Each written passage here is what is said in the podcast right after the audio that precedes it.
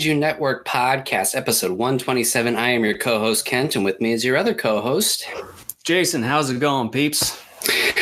It's a special episode, a brand new Godzilla slash Kaiju movie, and here we are. We're talking about uh, the sequel to 2014's Godzilla, five years in the making. Uh, been a long time for for those of us who are fans. Um, so just want to let everyone know up front uh, that we will be talking about spoilers. And so if you are a person who has not yet seen the film, um, and don't like spoilers, we recommend that you turn off the podcast right now and come back and listen to it either uh, Google Play or iTunes, or even come back here to our YouTube channel and uh, watch us um, before uh, after you've seen the film because we're going to be talking about major uh, spoilers and plot points. Uh, this is really all sort of house general housekeeping. This is all this should be familiar, especially to people who have been listening uh, to us. You know, even for a short period of time by now, because we, I feel like you can't have a, a legitimate discussion about a, a film or really anything unless you talk about stuff that's going to spoil a film or a book or something for you. Um, one of the things I wanted to try to do for this episode, but it's going to have to wait until a future episode, probably after G Fest, is that I have gotten a few uh, items. Uh, from this film that I wanted to review, but um, because of time uh, constraints and all that, it's just not going to happen this particular episode. So, this episode is going to focus primarily on the movie. So, I guess uh, are are you ready?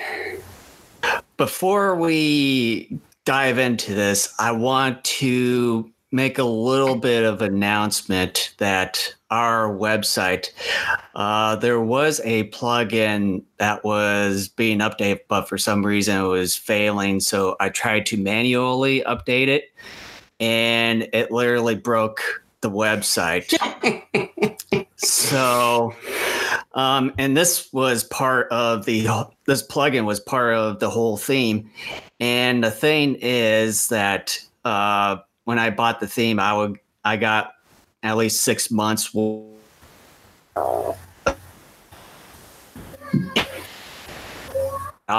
whole support thing is off, and if I wanted to read, I can at least renew it, but then I would have to shell out little over 40 bucks just for another six month support.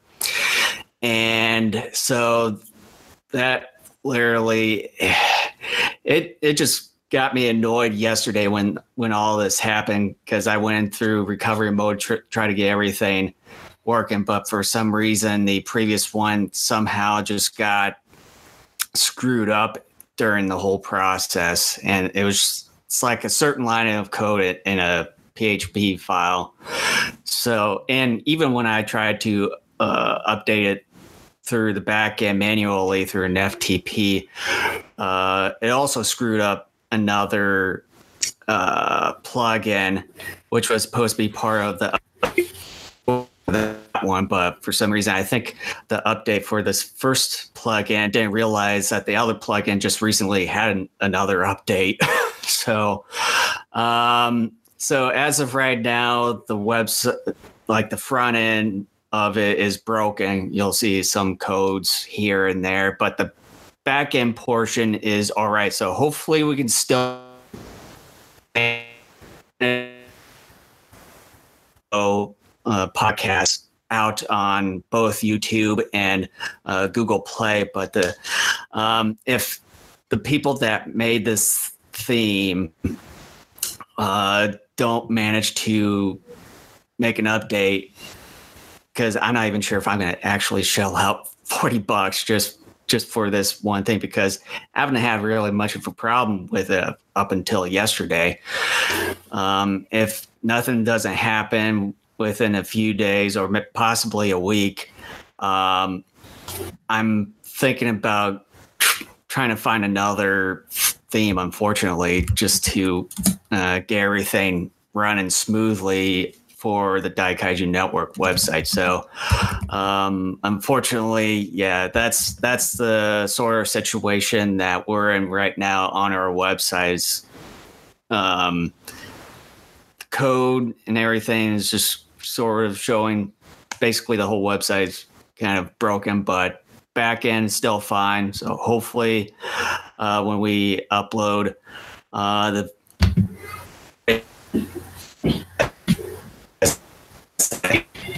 here on and Google Play. I think your internet's a little shoddy. You've been kind of coming in and out here. Well, um, it's it's it's the same thing from my end when I see you as well. So well, I'm my internet's showing in between. a strong signal. Well, same with same with me. yeah. Anyway, let's dive into 2019's Godzilla King of the Monsters. Um, it's a very straightforward plot. Um, basically, uh, to kind of not get too much into plot details and all that, because I'm assuming most people have already seen it or are about to see it. Um, basically what happens is Dr. Emma Russell, played by Vera Farmiga, I think that's how you pronounce her last name, uh, ends up teaming with this eco terrorist named Alan Jonah to unleash uh, kaiju across the planet. And these kaiju have been all, almost all of them have been contained in monarch outposts across the globe. And the reason why she's doing this is uh, she believes. Um, first of all, her and her husband, Dr. Mark Russell, play, played by Kyle Chandler, they lost their son in the 2014 San Francisco attack. And so, of course, they've been grieving for the last five years.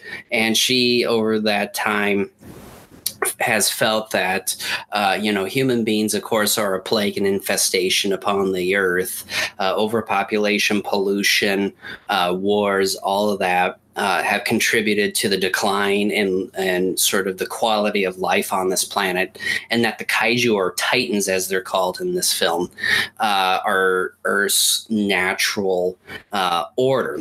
And during that five year period, she developed this bioacoustics computer that is uh, that is a combination of different kaiju and even uh, human sort of sounds that create sort of an alpha or other um, emotional responses to a situation. And this was to kind of help. Yeah, called the Orca, and it was designed to sort of either command control or command other responses in particular situations with the titans or kaiju. I'm going to use those terms interchangeably throughout this podcast. And so she teams up with this alan jonah. They unleash all of the the titans and including King Ghidorah, who, or just as Ghidorah as he's known in the film, uh, who was frozen in the Antarctic uh, monarch outpost, and Ghidorah is considered sort of the alpha kaiju in the in the world. Uh, all the kaiju, of course, except Godzilla, uh, bow to Ghidorah. Godzilla and Ghidorah have a couple of tussles uh, throughout the course of the film, and um, what ends up happening is that it's discovered uh, from Sally Hawkins' character. She reprises her role as Dr. Vivian Graham. Uh, she basically says the reason why Ghidorah has certain capabilities that none of the other Titans have is because this was a Titan that was not originally of the Earth. It was a space creature, and they name it Monster Zero in the film. And so then during the final battle, um, Dr. Emma Russell's daughter, Maddie Russell, or Madison, uh, takes the Orca, goes to Boston, their home city, goes to Fenway Park, and hooks up the bioacoustics to Fenway's um, baseball. Uh, uh, announcing speaker system and that attracts Ghidorah and that attracts Godzilla it eventually attracts Rodan and Mothra a big battle ensues and ultimately of course Godzilla comes out on top. Some of the other Titans nearby come and they bow to Godzilla, and the movie uh, comes to a close with. I didn't realize it until it happened, where the title card comes up right at the end Godzilla, King of the Monsters, and credits roll, uh, where certain things uh, involving Kong and Godzilla are teased during the credits, including a, a, a, a mention of a massive egg uh, that's going to be interesting to see what uh, what that's going to turn out in the next film. And then there's a post credit sequence where Alan Jonah uh, goes and purchases a busted up Ghidorah head from um, some people in the Mexico region uh, uh, that experienced a battle between Godzilla, Ghidorah, and Rodan earlier in the film. And so that is teasing something for this uh, upcoming film next year as well. So, yeah, um, I I certainly had a feeling something was going to happen. Well, and I set up the whole thing. Um, I don't, I honestly don't know how to start this discussion because it's a brand new movie, and at the same time, I'm I'm incredibly excited about it, and um, there's a lot to cover. I mean, like I said, there are a bunch of teases, and um, there's so many uh, just great things uh, to discuss. There's just there's a lot of things here that are familiar, but a lot of other things that are new as well to the franchise. The one thing I'll have to correct you on, um, it wasn't uh, Sally Hawkins' character Vivian Graham talking about Ghidorah being like the alien, like that's uh, totally not natural to the earth. It was actually Dr. Ling Chin oh, okay. that mentioned about it because uh, uh, Vivian Sally Hawkins' character died uh, in that uh, Antarctic battle. Uh, oh, she did. Yeah. I wondered yeah, what did. happened to her because all of a sudden I realized, wait a minute, what happened to her? Because when Serizawa ends up sacrificing himself, yes, I said spoilers. We're going to be talking about it. When Serizawa sacrifices himself, I didn't realize till after the movie, and I started thinking about it. I'm like, wait a minute, she just kind of yeah. disappeared. Like they didn't focus on her. At least I don't yeah, recall. It was, yeah, it was after the battle uh, in Antarctica. They were and uh, Serizawa was looking at a couple of screens with uh, Emma Russell and uh, Vivian, and on Vivian's uh, screen it said deceased. I guess I didn't see that. I've only seen yeah, the movie appar- once, so yeah, I I saw it twice, and I uh, I didn't realize it myself at first when I saw it the first time, but I, I did see the screen where it said deceased. I was like, how did she die? So then when I saw it uh, last night, I found out how was that uh, when she was helping um, Mark get out from the uh, plane there when he was stuck. And I thought they both got and out. They did, but then they were running on the ice, and she was sort of in front of uh, Mark. I think maybe uh, 10 or so feet. And she looked up and then screamed. And uh, I think it was when of Ghidorah's heads just slams down where she was, and uh, the middle head grabbed like this chunk of ice where I think apparently where she was, and then like chopped it all the way down. Wow, I don't know how I'm. I remember the Ghidorah chomping on ice, and I think I do remember it eating someone, but I never thought it was her. Wow, I just yeah. boy, I gotta I have to see the movie again to see that more closely. Um, let's let's just kind of do this in chunks i guess as far as the discussion because there are so many finer details we can discuss about this movie but it's like if we were to do that then we're going to be here for hours. Um, yeah. let's talk about the story okay? Um, i'm going to say up front um, the story is paper thin. And at the same time, that's a good and bad thing. I think it can be a good thing if the entertainment value is there, which it is, in my opinion, oh, yeah. it is. But at the same time, it can be a detriment. Um, I think it's both good and bad. For me personally, do I care that this particular movie has a paper thin plot? Not really. And that's because not only is the movie entertaining, but at the same time, there are just certain things in life, including catastrophes, in which, to some, in some regards, are sort of simple, so to speak. Um, are there plot holes? Yes. Are there things that sh- could have been explored and explained better, such as uh, Emma's motivations? Yes, because there's even this conversation at one point between Emma and uh, some of the individuals at Monarch, including her ex husband, Mark, um, where, uh, you know, she's basically talking about you know this we're unleashing the monsters because humans are an infestation. And she kind of talks about you know half the human population roughly is going to be exterminated but the human race isn't going to be extinct um, but Mark then ends up interjecting and saying, but that's not going to bring Andrew back, their son. And that kind of shuts her down. And even then, that's never explored further over the course of the movie as far as why she's doing it. So at the same time, it's sort of real because they're, let's face it, in, in, in our lives, a lot of the decisions we make are based on emotions, not logically a lot of the time. Mm-hmm. And but at the same time though too, I guess you could argue that to create a good or great story, you need better motivations. Yes and no. I, I think there are plenty of arguments to be made for both sides of that argument. Um, this, let me say this the story isn't it, it's not going to be anything groundbreaking in this franchise or this genre, which is fine. Uh, but at the same time, I will say it is incredibly entertaining. Is it as good as the 2014's story? I don't think so. Um, is the acting better here than 2014's?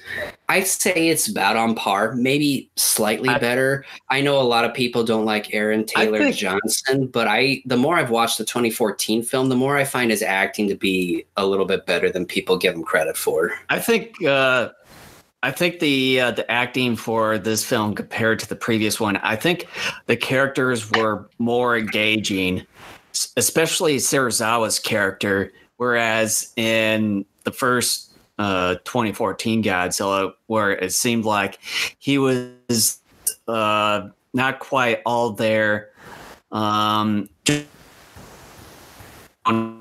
but in this one, he engaged more with the other characters and got involved uh, as well more often than the 2014 film. Yeah, I mean, he was he had a bigger role this time. He had more of a purpose to his character um, this time. Um, but at the same, same time though too a person could make the argument that um, just because you sort of play like the, the grandfatherly professors something like that doesn't mean that you don't have a significant role. He had a significant role. It basically was to deliver information in that first film. That kind of was his sole purpose there. Whereas here it not only was to deliver information but it was to also uh, play a more integral part later in the story. And it must be said too with the with the story that I forgot to mention because it's not as important, I guess, in in the overall movie itself, but uh, Monarch is obviously under attack from the U.S. government uh, for basically sort of being secretive about their uh, c- uh, cover-ups and and their securing of different kaiju in various parts across the globe, and the government, of course, is terrified that, okay, well, we had this major attack on San Francisco. What's going to happen if all these creatures come out and start destroying the globe uh, and all that? And the government, of course, wants to destroy them. Monarchs, like, no, you can't do that. Not only are these living creatures, you can't just kill them, but at the same time, they are the natural order of the earth. They are just like us. They have a purpose. What we need to do is coexist with these titans, not destroy them. And that's why we're being secretive. We're trying to study them so we can figure out ways to try to peacefully coexist with these creatures. So, um, I do like a lot of these elements with the story. The unfortunate aspect is that, and maybe it'll be expanded upon in the third and final film here next year. We'll find out. But um, one of the things uh, some of the, these ideas of course are never as fleshed out in this particular film. It's sort of a basis to kind of catch up on where some of these characters like graham and Serizawa have been over the last five years um, and the like. That's more or less kind of the purpose of, of, of like the Senate hearing we get at the beginning of the film. It's to just kind of catch up on where these characters specifically have been since San Francisco. Um, but I guess with the story, it more or less is just. It, like I said, it's simple. There's nothing wrong with that, really, either. Um, there's not a ton of depth to it either. Again, not necessarily a bad thing because it starts off with decent action and then it gradually amps up and then you get more or less uh, pretty good action throughout the remainder of the film. Um, so mm. it's sort of like a pseudo destroy all monsters uh, in that yeah. regard. Um, in the story as well, I think it sort of uh, sort of resembles many of the other Godzilla movies where uh, the story isn't quite as perfect or sometimes paper thin, but uh, a lot of them have that entertainment value uh, with them, as well as having, um, you know, pretty much the same formula as uh, the rest of the Godzilla films with the human characters. And then you got uh, the kai the kaiju uh, scenes. It sort of is like an actual whole Godzilla story uh, portion uh, thing, but um, yeah, as far uh, for this film, I think for me, it's I would say it's much more engaging uh, as far as the characters go compared to the 2014. Um, of course, there's more uh, monster involvement this time around, and it's also not involving around uh, one specific uh, Titan in this one, whereas the first one it was mainly focusing on the MUTOs, where they had more uh, screen time compared to Godzilla, which um, when I was watching some of the videos on YouTube where some people were uh, mentioning about that. Whereas in this uh, new Godzilla film, that uh, each uh, that there wasn't much fo- more focus on a specific monster, maybe a little bit more on Godzilla because you know he's he's the main uh, character of the whole film, hence the name on on the movie. But um, yeah, there's obviously much more monsters in this one this time around. It was also pretty cool to and I think we can probably talk about this in a little bit. That it was pretty cool to see some of the uh, original uh, Titans that uh, the crew created for uh, uh, for this film, just kind of uh, add in some more monsters in here than just having Kong, Mothra, Rodan, Ghidorah, and Godzilla, where they had their own original creations. It was also pretty unique for them to add in another MUTO. I think it's uh, called MUTO Prime or something like that. This one is, I think.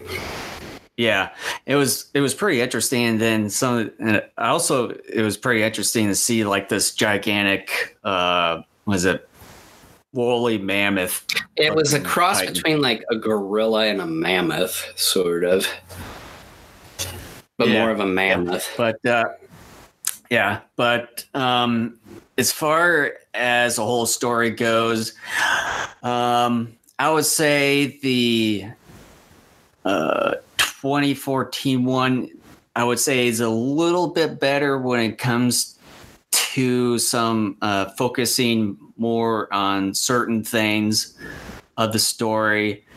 Um, but uh, as far as uh, I would say engagement and the entertainment value, I would say definitely this one. But as far as the whole story portion, I would say the first one, I would say barely tops this one at least. And I want to talk about something here that sort of lies in between the topic of story and also the next topic that w- might be one of our shortest topics for this discussion, which is kaiju design.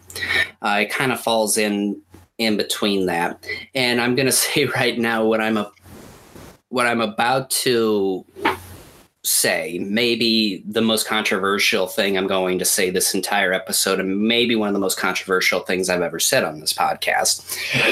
And that is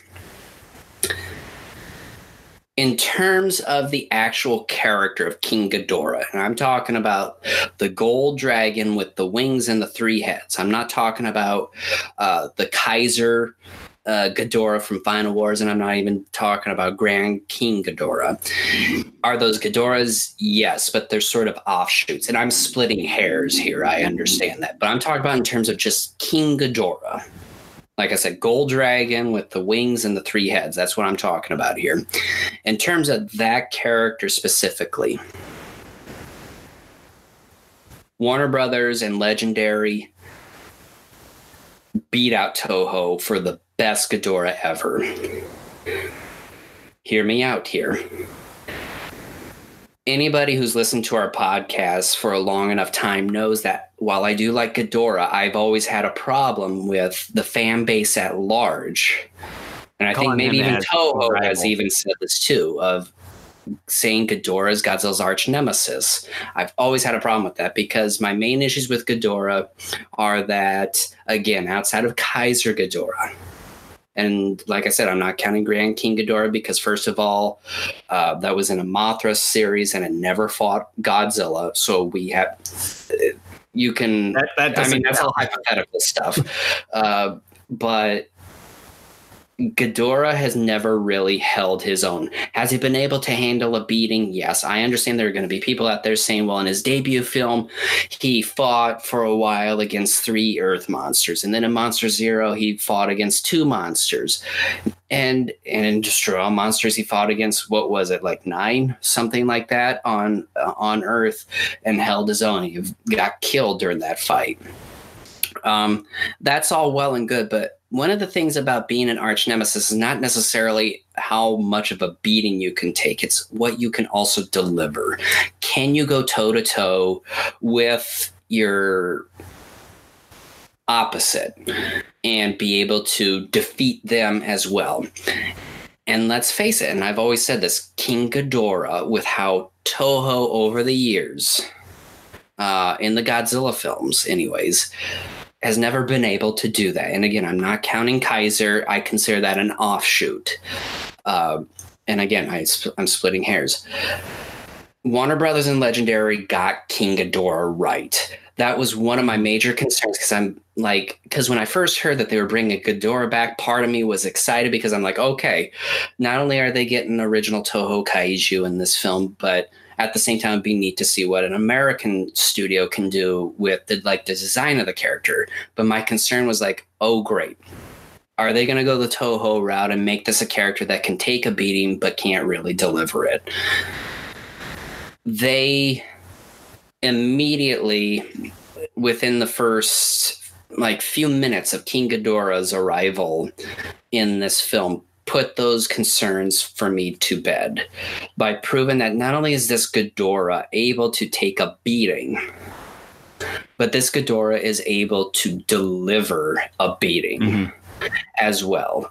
And yeah. for the first time ever, I am going to say Ghidorah is a badass in this film. Legendary and Warner Brothers did something better than Toho, and that is they made a badass Ghidorah. Yeah. I actually feared this Ghidorah and what he was capable of doing. The fact that he could regenerate heads that he lost during a battle. I think that's actually a first because that's I, the first time that's ever happened. Yeah.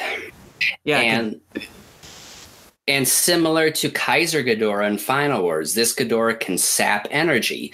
This Ghidorah went toe to toe with sort of a burning Godzilla or thermonuclear Godzilla that absorbed this nuclear blast that Serizawa set up in this underwater kingdom that Godzilla rests in to gather um, radiation and to recharge himself.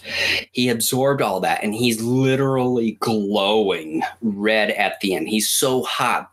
Buildings and everything around him are melting, and he sends off what two or three nuclear pulses. Pulses so powerful they disintegrate Ghidorah's wings and they disintegrate part of Ghidorah's body and then some of his heads and then eventually his entire body. So that's what like three nuclear pulses this Godzilla set off.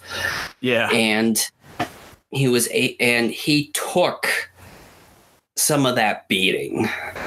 And I mean, this Ghidorah uh, arguably the most powerful incarnation of Godzilla ever produced on screen so far. How he took compare... some of that beating and he com- delivered it. He almost took out this thermonuclear burning Godzilla.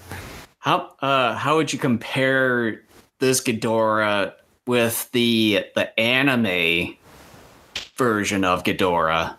It's hard to say. The anime if we're talking everything Ghidorah's been involved with, and I, am not familiar with any of the Zone Fighter stuff, I don't know all the TV shows he's been in. I haven't seen all those episodes.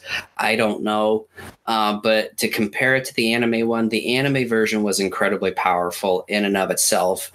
Uh, the only real issue is that we didn't have a ton of backstory on that version.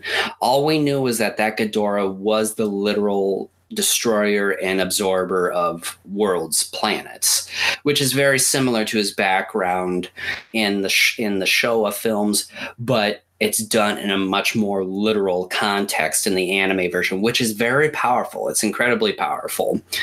Um, it's hard to say. Um, I would argue for now until I watch the anime version again and then try to see this movie a few more times as well. I'm going to say they're tied. I'm sure one of them is more powerful. Mm-hmm. I'm thinking if I had to choose on the spot, the anime one may actually be more powerful, quite frankly. Uh, but I don't know. But this Ghidorah is a real badass. I would say it certainly lives up to being uh, Godzilla's nemesis. Yes. Uh, after this film. And this Ghidorah, after fighting Rodan and temporarily taking him out and recovering one of his heads after a brief stint with Godzilla, and supposedly Godzilla was killed by an oxygen destroyer developed by the US military. He rejuvenates his third head, stands up on a volcano, and calls out to kaiju nearby. And then we see Rodan come back and bow to Ghidorah. And this Ghidorah is basically sending a call to other kaiju across the globe to start unleashing terror, basically, on the whole globe, on human civilization. And this Ghidorah is so powerful, he creates his own sort of tropical storm type of. Mm I don't know what you want to call it, coat or whatever when he travels. It's like a literal hurricane that he develops when of, he travels. Yeah, sort of like a camouflage. Yeah. Uh, like hurricane like storm. This Ghidorah is the greatest and most powerful we've seen ever. Uh, maybe outside the anime yeah. one, but in terms of live action films, this is the most powerful we've seen. Fight Godzilla, and like I said, yeah, let's just talk about hands, definitely hands down. Let's just talk about Godzilla right now because that thermonuclear Godzilla is arguably one of the most powerful Godzillas ever, because he ab- not only absorbed you know what little radiation he already accumulated when he retreated after the oxygen destroyer hit him Mm-hmm. And he retreated this underwater kingdom, which I thought they were going to say it was maybe Mu, but nothing was that, mentioned. That would have been that would have been unique. Well, and I think I I could have sworn I heard. So, something maybe briefly the mention of Atlantis. Um, I wouldn't be but, shocked at that either. Yeah, but I think to me, when they uh, when that one uh, scientist guy uh, mentioned, "Oh, this is much older," still think that there was somewhat hinting of it being Mu. Uh, That's what that, I kept thinking the whole time. I'm like, are they actually going to bring Mu into this as well? Yeah, it, it I would certainly have to because I think uh I think they were in the Pacific side with the outpost because that's where uh supposedly where the Mu civilization is is around the whole Pacific Ocean area. So, and I mm-hmm. think that's where the uh, the outpost is, where nearby Godzilla's uh, home. There, I would ha- definitely will have to check uh, the next time I go back and uh, see the movie again. And if that's correct, then that should also that should somewhat confirm that they're somewhat hinting uh, at the Mu civilization in this uh, whole uh, MonsterVerse. I just want to say hi, Brian. Yeah, long oh, time oh, no back. see. Yeah, no, no, need to apologize. We we understand life life happens. Uh, if you didn't catch us early on, this is a spoiler discussion of Godzilla King of the Monsters. So if you haven't seen it and you don't like spoilers, we're going to be spoiling this. So just want to let you know up front what this is all about. Um, and by the way, if you've seen it, what do you what do you think of of the film? But um, yeah, I kept thinking of Mu. But getting back to Godzilla, I mean, my gosh, this burning version. I'm calling it. I'm going to call it either burning Godzilla or th- thermonuclear Godzilla. I, I was certainly hoping that he would unleash his uh, like the burning Godzilla atomic ray the way it was going at first when he when his uh, dorsal fins were light lighting up there, but apparently that was when he was using his uh, uh, nuclear or this uh, the Heisei series. But the really interesting thing about it was that he used it uh, more than once in this film, whereas uh, the other times where he used it in the Heisei era, uh, in the Heisei series uh, films, he only used it once per movie or once in, uh, I think maybe in a few movies. Uh, but uh, it was pretty interesting in how that they w- uh, went with uh, not only one, not two, but three thermal nuclear pulses in this film. Yeah, you've seen it twice. Yeah, I would have liked to have seen it twice before we did the podcast. I remember yeah, most of the stuff. I'm hoping yeah, to the, see it many more times during this theater. Yeah, the first first time I saw was uh, in IMAX, and then uh, last night in regular theater with a few friends of mine. so I got a really terrible joke that I just thought of like over the last 24 hours when I was thinking of the burning Godzilla. I was like, you, I was thinking, you want to know why Legendary's Godzilla is better than Toho's burning Godzilla? What's that?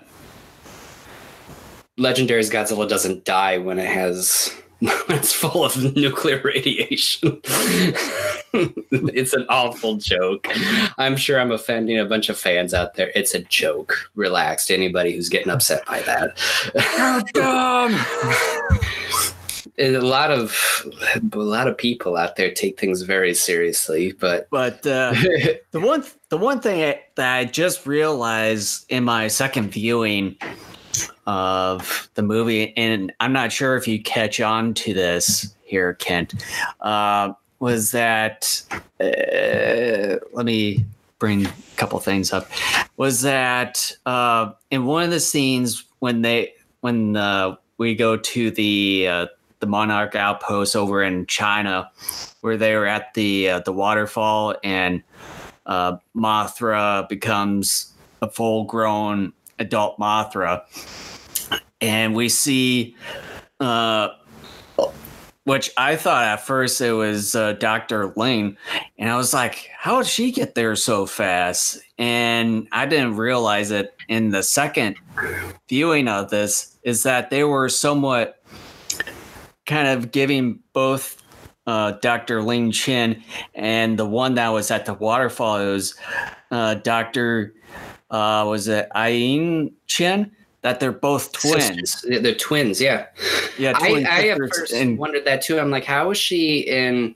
How is she in one in like two places at the same time? And then after a while, I started thinking, I'm like, they had to have been twin sisters. That's and, the only explanation. And uh, when Dr. Lane was talking with uh, Mark Russell there, and you see some of these pictures of twins, and it said down in the bottom left yeah. corner, Infant Island and it's like seeing them as like the uh, the infant island uh like Mothra twins. Yeah, immediately when I saw those so pictures, that, I realized they are sort of doing a callback to the to the Shobijin. Yeah, and, it was, and I just realized that in the second viewing last night. It's like that's that's pretty that's pretty genius and how they it's subtle that. it's incredibly subtle. Uh, only godzilla fans are going to catch that and even then it's like some of us are going to miss it. Uh, you can't believe critics are hating on the movie. Uh, i can. And you want to know why i can't? Because there's just sort of this um, there's always been sort of this um, the whole- air about this genre and other genres that critics just naturally don't gravitate towards. Uh, I understand why so many of these critics hate the film, uh, but at the same time, does that mean they're right? No, I don't think so. And in fact, 99 times out of 100 if if a critic hates something if it's one of these sort of uppity critics like Roger Ebert uh, was I consider him to be part of that group. If Roger Ebert hates a movie 99 times out of 100 I know I'm going to like the movie that he hates. It's just kind of yeah, it's whatever he likes I don't like. It's essentially what you basically see on Rotten Tomatoes if uh, critics hate the movie, and when you see the uh, the audience score of it, which uh, on uh, Rotten Tomatoes for this film. Uh, I think as of uh, a few hours ago, it was right audience score on Rotten Tomatoes. I you cut but then in, when you, you see movies that uh, the Rotten Tomatoes audience score. It was at around uh, 87% the last time I saw a few hours ago. That's still high. Um, it was at uh, it was at 90% uh, yesterday, but it seems like it's going down just a little bit. But when it comes to movies that really bomb, a lot of critics give it like a fresh tomato, but then you see a low score on the, the audience score. So it's it's the exact opposite. So to me, I don't really follow critics either. I Anyone either. shouldn't.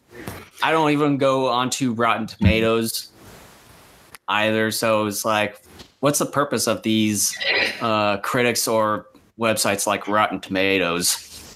Yeah, and I want to say something about critics, and I've mentioned it on previous podcasts over the years. It's just like I've gotten to a point, and I don't understand why Godzilla fans all of a sudden are are going against critics. Because if I remember correctly, the 2014 Godzilla, yes, I think it was liked by critics a little bit more than this one, but even then, I don't think it was all that well liked.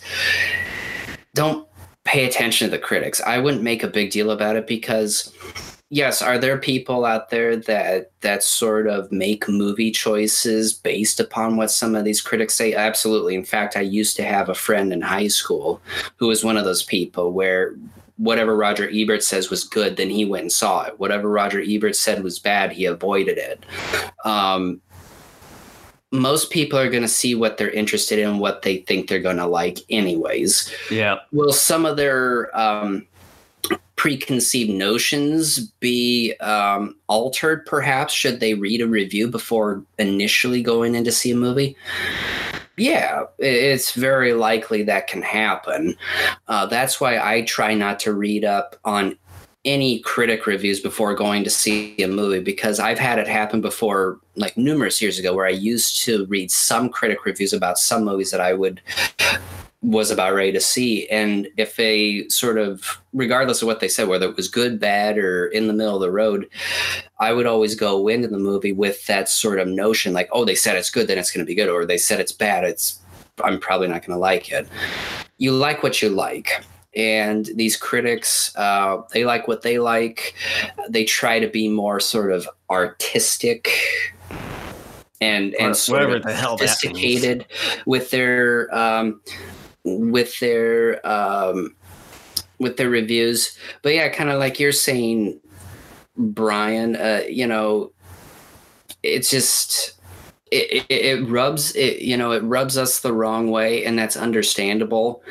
But at the same time and i guess maybe it's and i don't know how long you've been a fan. We've been a fan for what it'll be 20 s- s- It'd be close 20 to 27 years now. Almost 27 years. Yeah. and and yeah it always kind of bugged me growing up especially when i became more aware of the world around me that it always kind of bugged me out that yeah you know people kind of look down upon this genre and all that. But as i got older um, and as i've been a fan longer i've realized um, um, I've realized, and I'm 30, I'm like almost 35. Uh, I've gotten more to a point to where I don't care too much about what people think of me and some of the things I enjoy anymore because I got enough things to worry about in my life. I can't change people's opinions about me anyways and I'm not going to worry about that because that's a waste of my time, that's a waste of my life. And I want to spend my life enjoying the things that make me happy, friends, family, hobbies, kaiju being one of them. And so a lot of it's just I don't care too much about what people think of me and what I like anymore. Um, and at the same time, it's just like, you know, you can't, you cannot convince someone to like what you like or to even try to sort of accept it. They just have to do that themselves. And you just got to live your life. You got to live it to the extent of what makes you happy. And that's that. And I and my advice to Godzilla fans who have been really big on this whole critics thing is to ignore it. Just ignore it. If you love the movie, then go see it as many times as you can while it's in theaters. Support it with your dollars and then continue on social media, your blogs, or whatever platforms you have to support it. Um, to just try to you know get people to go see it and and things like that share your love for it. And like i said go see it as many times as as you can. But don't focus on the critics. Don't go checking websites. Don't do any of that. Just do what makes you happy. Do what brings you uh, enjoyment so yeah uh, philosophy 101 like kaiju network i didn't Or- mean to get philosophical i I just or I would say. Kent, Kent's pro tips. But Well- um, I mean, as you get naturally get older, you get to a point to where you realize you've wasted a lot of your life worrying about what people think of you, and you get to a point to where you realize I can't change their opinions of me anyway. So live your life. Life's too darn short. I've lost some people who were way too young, and it's just like I hope I live a long life, but I don't know that. So just live here in the now and don't take try to take as much negativity out of your life as possible. That's what I would say. And don't worry about if someone hates something that you like. So what? That, there are probably things about them, certain hobbies or whatever that you don't like. I mean, that's just human nature. That's how it is. yeah. But um, speaking of which, I know I was watching uh, the Cinemassacre review of uh, Godzilla King of the Monsters, and from what the sounds of it was, is that they uh, think, still think that uh, I know you probably are gonna hate uh, this one. Is that they think, uh, in their opinion, that Shin Godzilla is still better than Godzilla King of the Monsters. But for me, and you're shaking your head here, is that for me, in my opinion, it's I would say Godzilla King of the Monsters is so much more entertaining.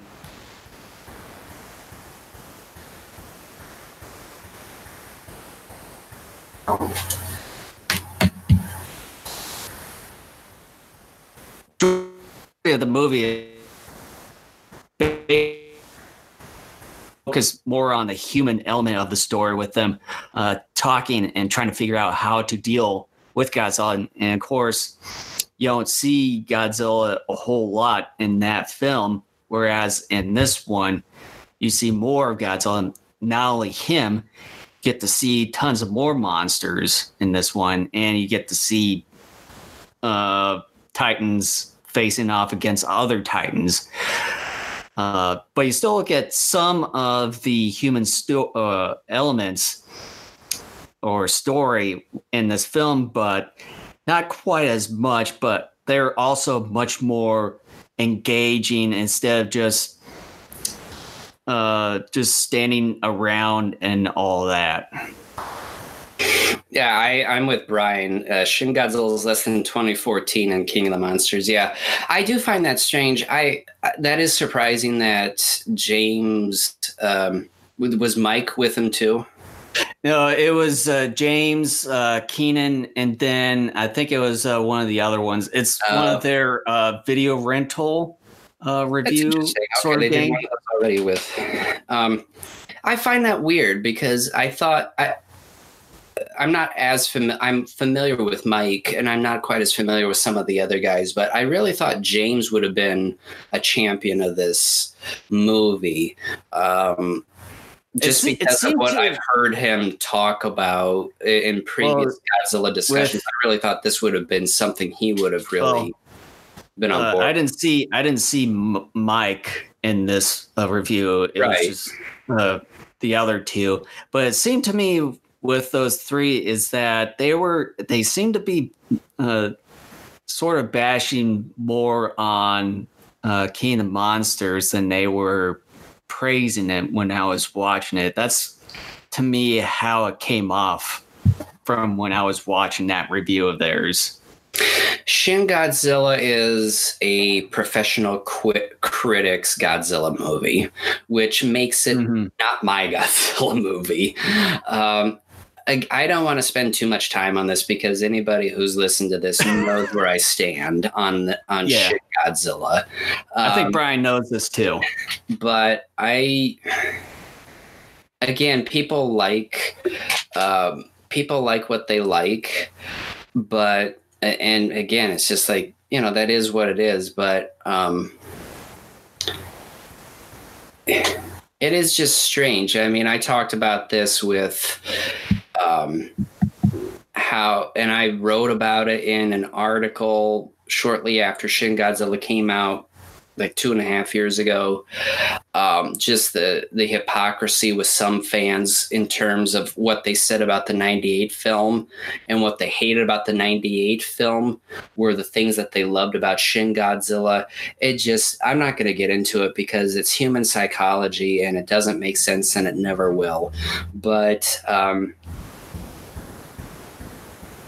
he likes what he likes. That's fine. I disagree mm. with him vehemently. Will I, will I? Does the story in Shin Godzilla is that more nuanced than King of the Monsters? Yes, I will give them that. It's more nuanced. It's got more layers to it.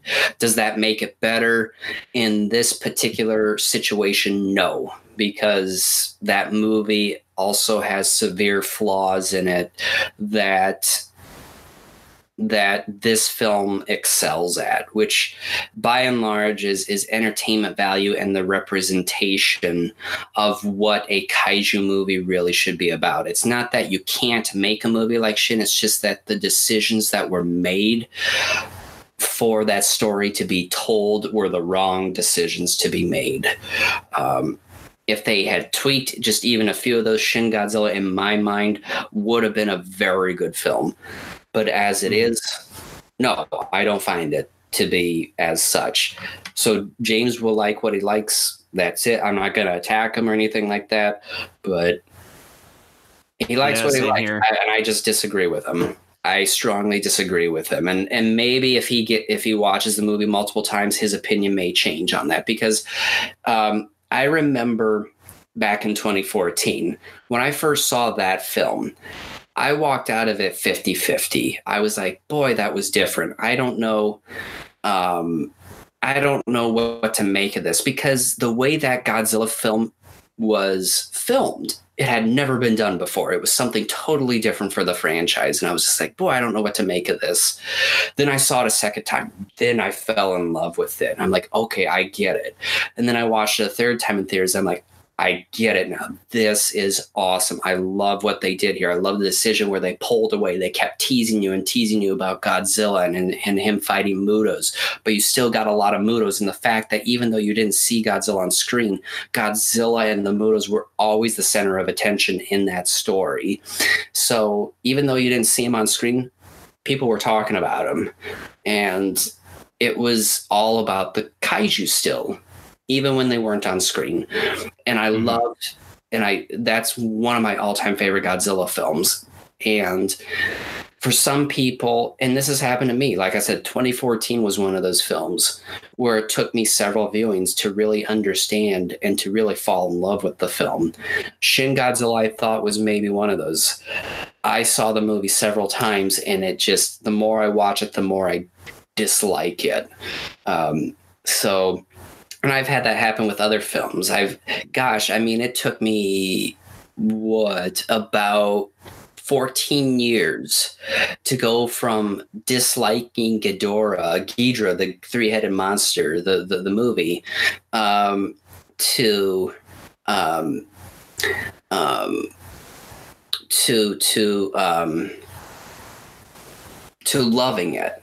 And same thing for me happened with Godzilla X Megaguirus. It took me like 11 years to go from disliking that movie to actually enjoying it. I don't think it's as great as Ghidrah the three-headed monster. Um, but yeah, I, I I ended up actually liking it. Godzilla versus King Ghidorah is a film where I've always said I think the kaiju action that movie is great, but the rest of it is a mess. Um, my opinion on that has really not changed in. Yeah, like, if you watched our uh, uh, episode on that a few months ago, uh, you disagree. 2014 felt like an homage to 54. Suspense buildup, not seeing much of Godzilla human character plot, how they deal with it.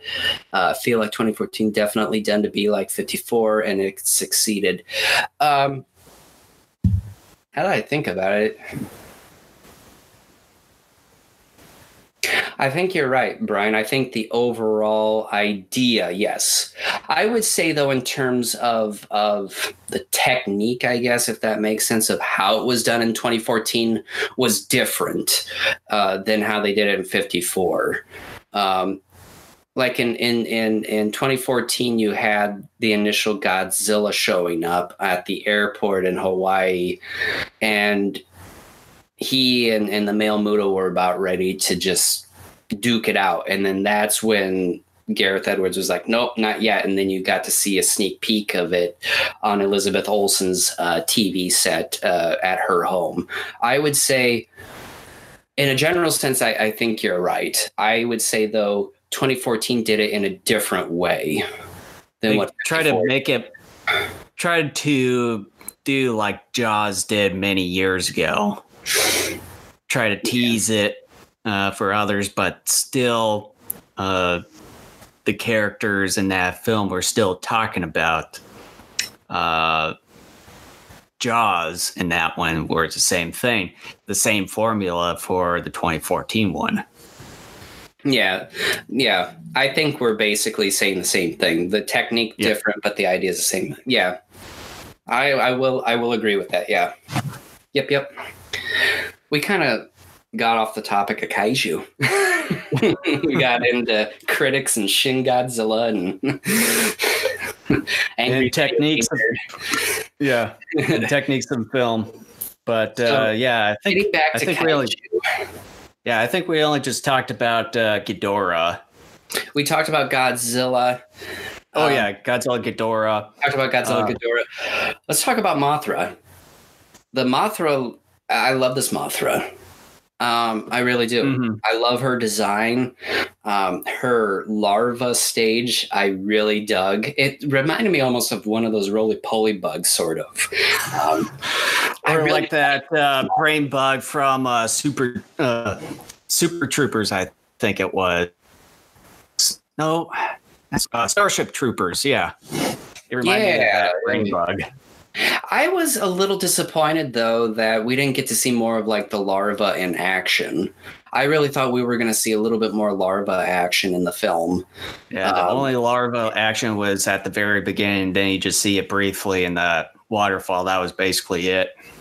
Yeah, and um, that was a little disappointing. But at the same time, though, too, Mothra got some pretty, pretty good um, screen time nonetheless. I really, I loved her role in the end battle, though. I mean, she came down like a badass and fighting Rodan, and then impaling uh, Rodan there on the building. Um, yeah, and then sort of what I think Michael Do- Dougherty, I think that's how you pronounce the last name, uh, maybe was trying to do with Mothra's death, sort of a sacrifice. To me, it looked like an homage to a couple of the Heisei films where the flying kaiju like Rodan in uh, 93. Um, yeah, killed and then you see the dust or in that case the glitter uh, fall on godzilla and it sort of kind of gives godzilla this extra oomph uh, to fight on to me It repaired his body. was sort of was very similar to that Yeah. Yeah. It sort of like gave him more energy and somewhat repaired his body, like in uh, Godzilla versus Mecha Godzilla 2 with Fire Rodan. And I don't know if, uh, yeah, Mothra also did it uh, to Ghidorah and GMK when she died. Uh, did almost literally the same oh thing yeah for she Ghidorah sacrificed herself yeah but then but then i think they did it the same way but then in a more of a reversal role where she did it for godzilla Yeah. Um, the unfortunate thing that part was spoiled for me. I knew it was coming because a couple people on these um, Godzilla fan pages that I uh, am a member of, they posted it when they. I don't know how these were obtained, but someone caught the um, caught the screen capture, and um, that unfortunately was ruined for me and um, that kind of made me mad. But at the same time, I had this hunch going, and anyways, Mothra was gonna die.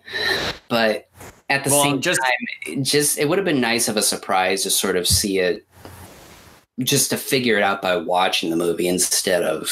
well and some of the trailers too basically hinted at that uh sort of thing too That's when true, mothra was getting hit by ghidorah's uh, lightning ray Yeah, that's that's true.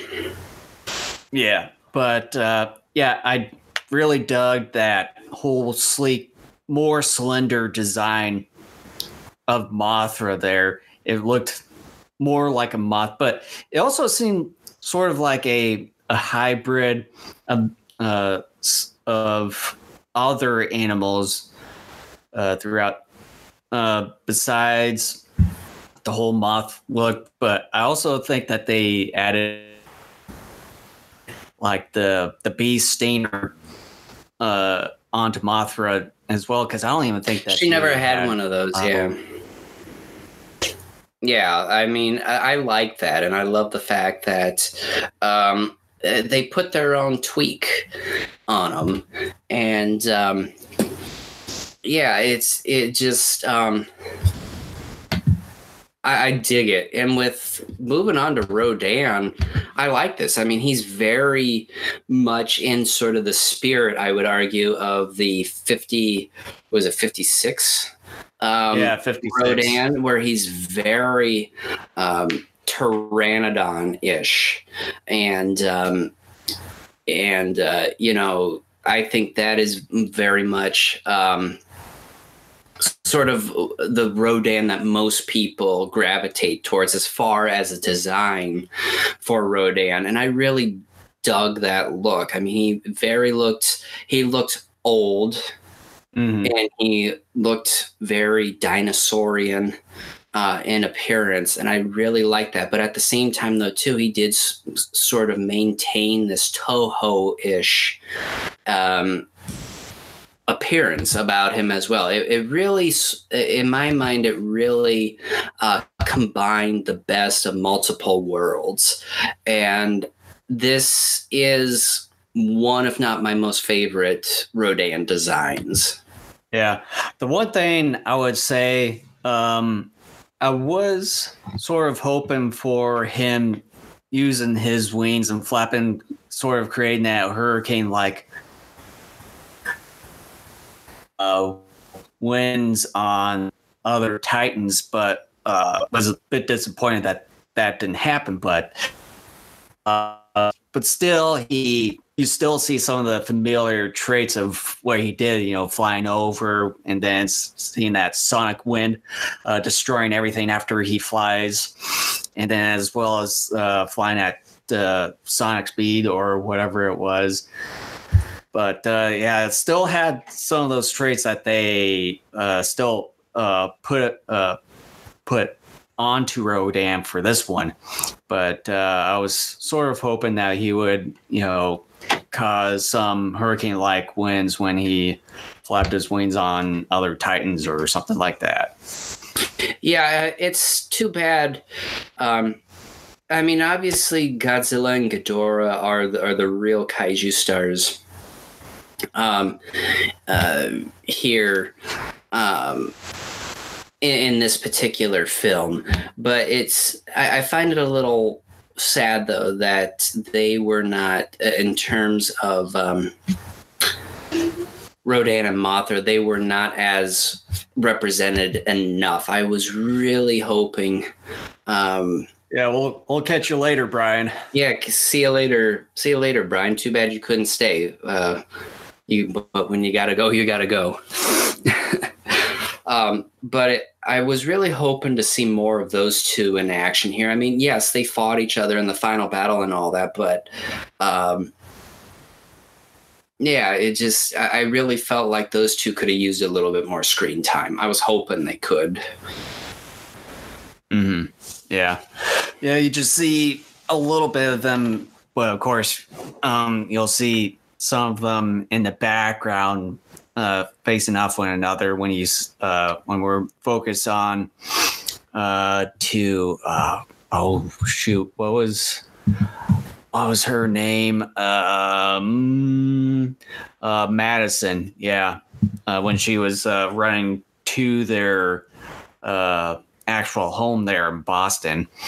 But uh, yeah I I really did enjoy uh, their fight between Mothra and Rodan there, it uh, really did sort of uh, match match them up uh, with Rodan seeming like taking a little bit more of an advantage over Mothra there, but then uh, Mothra coming in with a sneak attack with that uh, bee stainer ran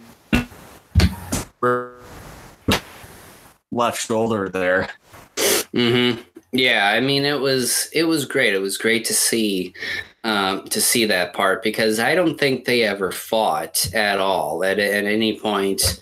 Um, yeah, and yeah, I don't I don't think so either. I think the only close thing that we've seen him uh, sort of in that was uh, some of the argument and uh, got uh, Ghidorah the three headed monster, but they didn't like argue uh, against one another. It was more of Mothra trying to get both Godzilla and Rodan to uh, come to terms and uh, work together to defeat Ghidorah in that movie. Yeah. So, but um, so do we want to talk about? Um, let's talk about the music. Um, I want to I want to start this off by saying I liked Alexander Desplat's. Uh, again, I'm hope I'm not butchering the name, um, but I, I really I liked his score for 2014. My only sort of real issue with it, and it's more, I guess, an issue with me and what I like is that I'm more of a person who likes rousing themes and marches. That's my kind of orchestral music preference. And that score, of course, was missing that. But at the same time, I did like the music to that movie because it was very haunting. It very much captured um, the um, the particular moments that happened within that film, and it did it well. Um, I really liked what he did. It's not my favorite by any stretch of the imagination. It's, in fact, one of my least favorite kaiju scores. But that doesn't mean I think the music was bad. It's just not something I'm going to play all that often. When it comes to King of the Monsters, though, this thing will be played many times. Um, yeah, it's it's definitely a Godzilla score by a long shot. Godzilla fans are going to recognize several themes in this film very easily. You get the Godzilla theme, you also get the Mothra theme. They're both tweaked a little bit, um, especially the Mothra one most people, even people who are not Godzilla fans, know the Blue Oyster Cult song. That mm. is redone in this film uh, as well. But also just the new music that Bear McCreary. Is it McClearly or McCleary? McCrary. McCrary. Um, that he made for this film it's tremendous. It's stupendous. it's the sort of music that it, it, Godzilla fans, longtime Godzilla fans like us, are familiar with, at least in terms of the type of music. It is definitely more of the thunderous, marching, thematic type of, of music with, yes, some of the more nuanced, subtle, somber pieces uh, mixed in where appropriate um, as well. And um, I really dig this score. I just got the um, the actual soundtrack here yesterday. It actually got delivered to the wrong address, and thankfully, I had the kind neighbor to whom it was delivered to. She brought it over. So, damn you, postal service worker.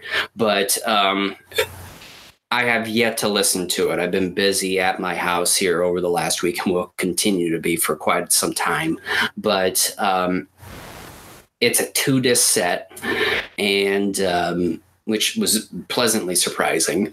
Uh, and I'm hoping I can get to that. I would love to get to that before G Fest starts here in about another month because I really want to listen to this score. I liked it an awful lot while I watched the film.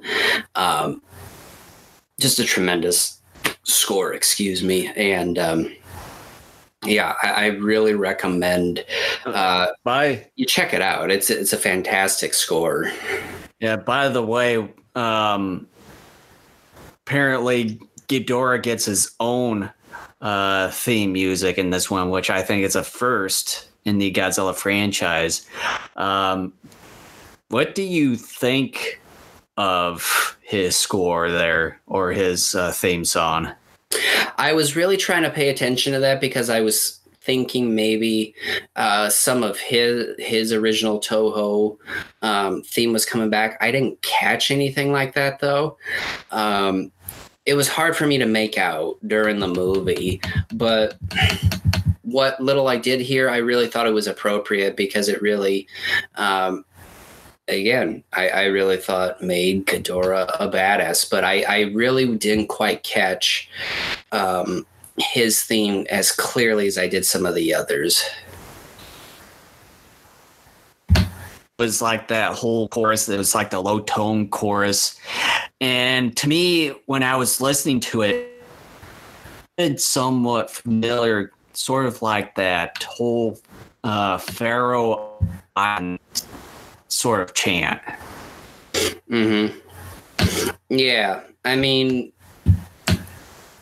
there were certain things i caught here and there but um yeah I, I didn't quite catch it as much during the film. I mean, obviously, I caught the Godzilla stuff and the Mothra stuff because, yeah, I mean, yeah, I mean, I'm familiar with all that. So, yeah. mm-hmm. Yeah, I definitely like the soundtrack too. I listened to it, I think it was um, a week before uh, the movie came out. It came out on uh, Spotify. It usually comes out I would say a week before or on the same week when it comes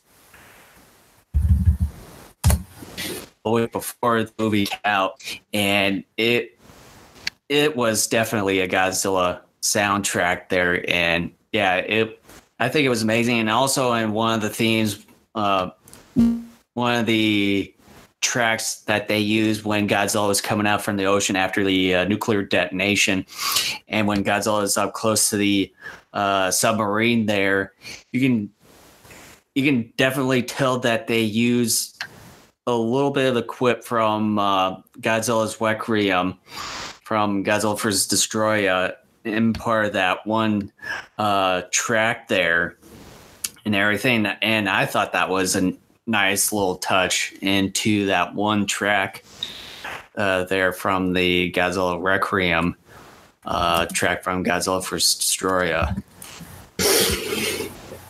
Yeah, it's it's possible. Like I said, it was hard to make out certain pieces during the course of the film because obviously you have roars and you have other sound effects going on.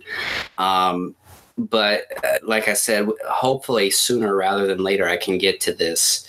Um, score and, and really be able to hear the music by itself to see if I can catch any anything else. But um, I mean, by and large, I liked it an awful lot. I can't say I loved it just yet because I, I usually reserve final uh, statements for when I actually hear the music by itself. So I actually I mean, I will compliment the music like I did with Alexander Desplat's music. I think it worked very well within the movie and all that. As a standalone experience, though, I, you know, that's a different issue. I have a little bit more of a harder time listening to it, but in the film, it worked.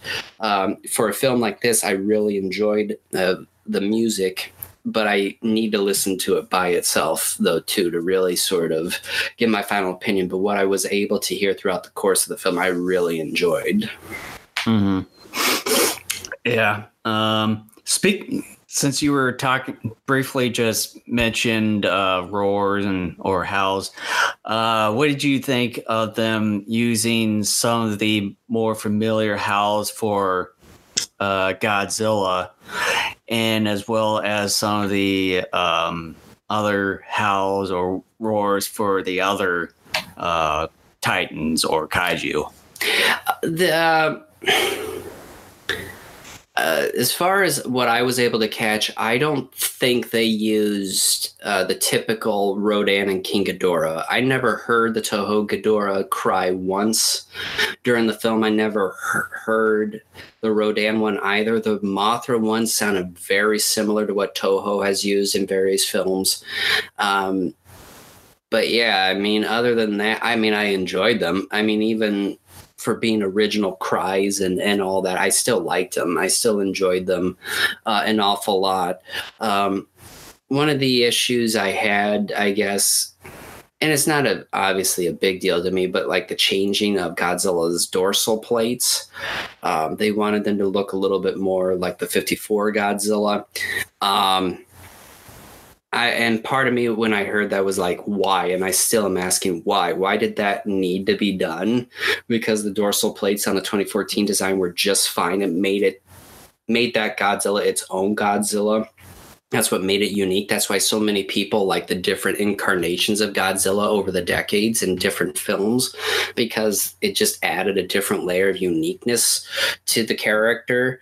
And I just thought, why did you need to change the plates? Because one of my issues with Shin Godzilla, again, I hate to keep bringing it up, but it's an example here. Um, one of my big issues with that film was just sheer pandering. And I don't mind being pandered to, but there's, for me, there's a real short um, line to walk when you're going to pander. If you're going to pander to me, you can't be doing it too much because I want you to try to give me something different. I want you to try to give me something that I have not seen before. And Shin Godzilla with stock music and, and all this other stuff, um, and the cries, like using the original 54 cry in that film, you know, not an updated version of it or anything like that. To me, it took, and then the the stock um, sound effects of like the tanks and helicopters and all that stuff too in that film. That to me was just utter pandering, and that's one of the main one of the big reasons why I hated that film too is that it, it just was a huge pander fest to fans. And I'm like, why don't you try to be unique? Why don't you try to do your own thing? Put your own personal stamp on your work. And this film, I mean, the plates, like I said, really aren't a make or break. It's not that big of a deal. Well, then, but well, then, what did you also think of uh, Godzilla's cries and stuff? Because it seemed like that they also uh, used some of the uh, stock ones or some that sounded similar to the did. '98 Godzilla. Yeah, I think they did. And of course, I'm a huge fan of 98. If you want to stroke my Godzilla ego, that's the way to go. Um, but this film, I was very scared it was going to push the pandering too far. It got close, but it didn't go that far. It the the dorsal plates to me was like, why did you do that? The cries weren't as bad as the dorsal plate change, um, but um, I was very scared there because, like, during Godzilla and Ghidorah's first battle, I noticed there were a couple cries there that were not used in 2014. I knew they were from other Godzilla films. And I was concerned. I'm like, oh no, don't tell me you're going to be recycling like story points and maybe uh, other things from previous films uh, for this movie. Thankfully, they really didn't go far. Um, Dougherty and his crew by and large put their own fingerprints on this and that's the way i want it. It's fine to do little callbacks here and there that's fine i don't have a problem with that but you can't be doing too much of that because then you are not mm. your own film. Basically what you're doing then is just trying to remake something and that's not what i want to see. I want to see something different and that's what by and large we got here is something different yeah, yeah. To me, Shin Godzilla, for uh, in my opinion, you can say somewhat of it, maybe a remake, but I would sort of call it more like a recycled remake. Like it recycled a lot of the stock uh, audios and everything in there, or uh, certain uh, elements in there. just sort of recycled everything just to make a, a remake or a retelling um, of of like an original story. Of course, making it different, but still recycling a lot of the old audio and inserting it in there without making their own unique things. Yeah, I mean, I, I I describe Shin Godzilla as a contemporary version of the 54 movie, plus more of the focus on how to handle um, like a giant monster attack of that sort, basically, is kind of mm-hmm. how I describe it. So, in the 54 movie is significantly better than Shin anyway. But, um, yeah. But yeah. So, I mean, I was concerned this movie was going to pander too much. After I started hearing some of that stuff, I'm like, oh no, please don't tell me you're going to really start, you know, doing certain things that are callbacks to previous films. Thankfully, I didn't, they didn't do that. So I really yeah. enjoyed that. Um, so, um, what did you think of the visual effects for the movie? I'm not kidding um, major thumbs up. I mean, I thought the 2014 and even five years later, I think the effects for the 2014 film uh, are still some of the best visual effects in recent memory for uh, you know. A special effects film. Um, they're definitely some of the best I've ever seen. Um, I know a lot of people don't care for the series, but I think the Transformer series has always had some of the best visual effects ever. Even the t- 2007 Transformers effects, I think, still hold up incredibly well even today. Oh, yeah. I think that first Transformers movie got nominated. I don't think they won. I think, I think, I think, uh, I think they might have one. They I might know. Have. I would have to check. But I don't think any of the other Transformer films got nominated. Nevertheless, I still think, despite what you think of all five films, I've always thought those five films definitely had some of the best effects work. Um, I haven't seen Bumblebee, so I, I can't comment on that. Uh, but I thought the visual effects for all five of those films were marvelous. And the 2014 film, I thought was incredible as well.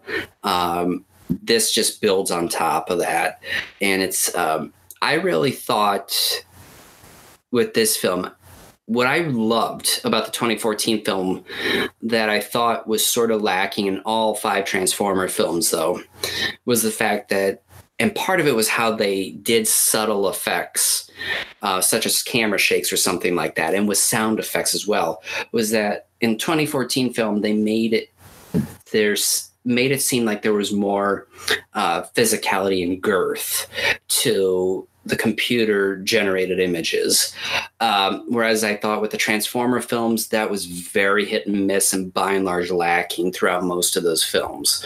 Um, and then I think with this film, they even did it a little bit better in terms of not just, of course, the effects being updated and more advanced, but continuing the tradition of really trying to add subtle uh, uh, effects work, whether it be camera shakes or sound effects, to complement the the visual effects to make it seem like there is a physical, gigantic being there in front of you, interacting uh, with anything else within its environment, whether it be buildings, humans, water, whatever. Um, they just those subtle things really make a huge difference in terms of being able to imagine something is there and they continue that tradition from 2014 and i think they did a marvelous job here. Um, great effects work.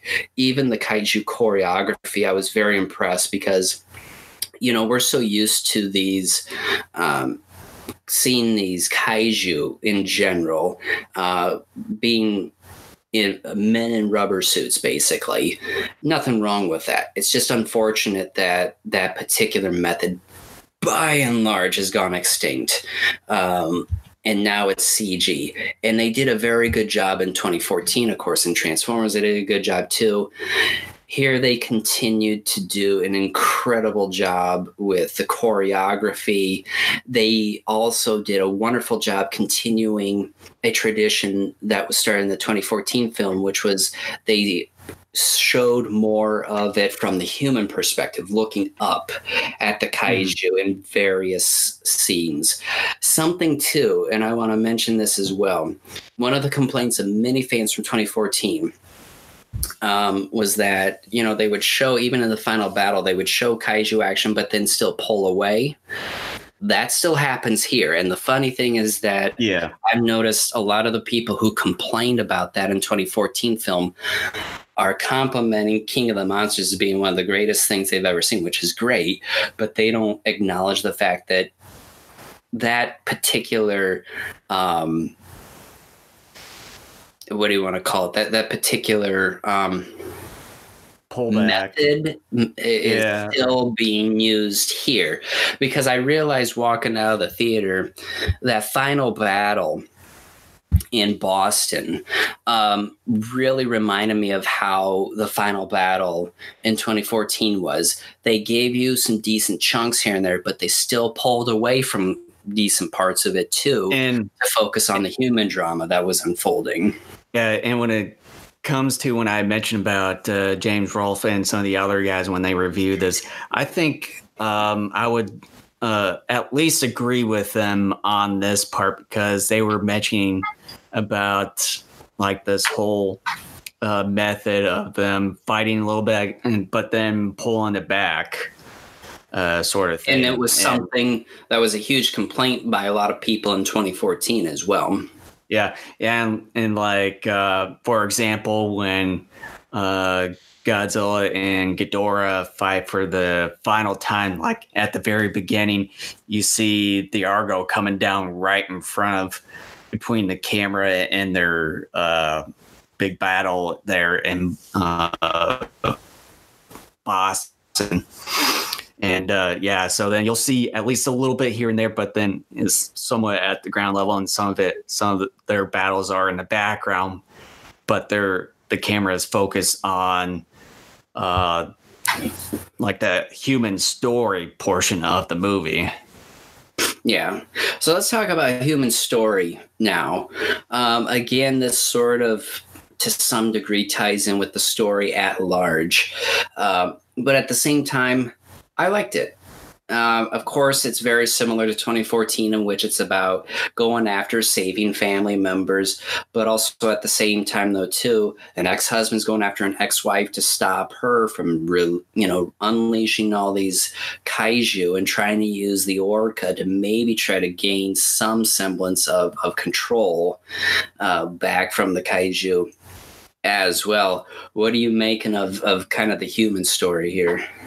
Yeah, it's it's so, somewhat similar to the 2014, but then they added another element on top to give uh, a lot of these characters the motivation of things that they're trying to accomplish uh, in their own right.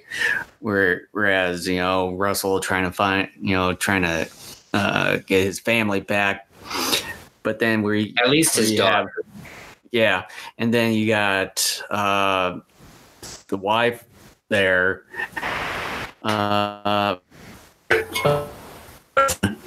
sort of objective, trying to use the Orca along with the eco terrorist uh, Alan Jonah.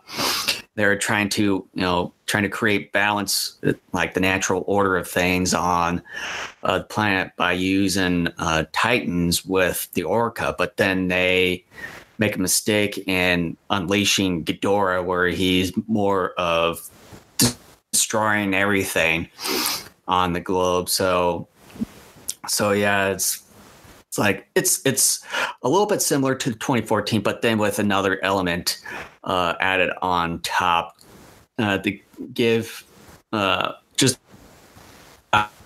everyone a motivation and a purpose uh, in this movie. And it's basically, I would say, more straightforward, whereas the other one, I think it had uh, like a little bit more layers. I would disagree about that. It was very Uh, straightforward because that one was about Ford trying to just get home to his family, and then it got to a point to where they realized they needed as many soldiers as possible. So then he recruited himself back into the military to help out with that nuclear bomb mission um, that was going into San Francisco. Um, it was pretty plain and dry, more or less, as well. But um, yeah, one of the things though that I really loved about the human story here, and it has to do with. I wouldn't call him the main villain because basically Emma was the main villain of this movie because she's the one who went to Jonah about hatching this plan and so he initially was sort of the lackey kind of uh, behind this but i love the fact they did not kill him in this film that they're bringing him back for part 3 and continuing that thread because I think that's important. He seemed like a very interesting character. I hope we get more of him and his backstory. Um, in the in the third movie, there's not a whole lot that we know about this movie other than he was a former British, um, you know, soldier soldier and is an eco terrorist. That's about the extent of what we know about him. We don't know too much about his motives, other than that. Um, but my hope is that we can learn more about him in part but, three. Uh, what did you think of how they somewhat treated? Um, oh, I, for, I forget her name again. Uh, Emma Russell's character, basically right at the end of her appearance, where she says, uh, "Long live the king," and then we don't even see her again. Uh, after that, what did you think of that sort of uh, whole thing? How they sort of treated her character there when we didn't even see her again after her saying that. Well, we know she died. We know that. Yeah. Um, but uh, I would I would have thought that they would have showed her at least one more time, bef- like just right before Godzilla uses his nuclear pulse or something. Um, her using the line "Long live the king." As much as I like that line, I have to admit it's kind of cheesy in that moment too. But at the same time, I think it was meant to sort of bring things back sort of full circle because initially when Ghidorah um, gets done with its one battle with Godzilla in Mexico, uh, Jonah says, Long live the king. Uh, and then, of course, she says it here right at the end. Uh, the line's sort of cheesy, but I kind of like it at the same time. It's, you know, I kind of sit on the fence about the line itself, but the fact that they killed her, I actually, I actually like, just because number one, she technically was the main villain of this film. Let's not forget that she really was, because there's uh, Jonah even said, "Look, you were the one who came to me about pulling the stunt off." Uh, you need to go through with it because otherwise you're wasting my time. So she technically was the main villain of this film. But at the same time, though, too, and and this is just part this is just me but i'm kind of tired of seeing like you know these families in movies where even if one's sort of a villain of sorts they always seem to come together and hug everything out. I'm tired of seeing that but at the same time too i think it's more realistic as well to have her sacrifice herself to keep Ghidorah in the area to prevent Ghidorah from destroying the helicopter with her ex husband and their daughter um, as well. I like it. I mean, I'm not madly in love with it because, I mean, it, it's what should have happened and it did. So, but I do like it. Yeah.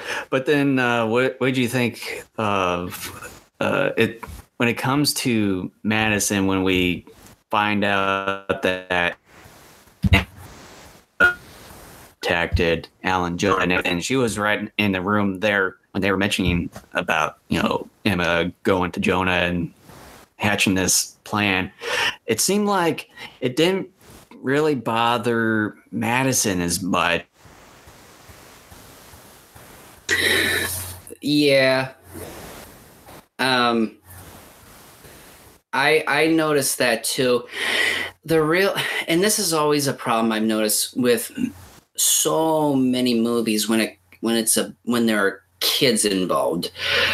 A lot of times either kids are not written all that well or kids are smarter than they actually should be.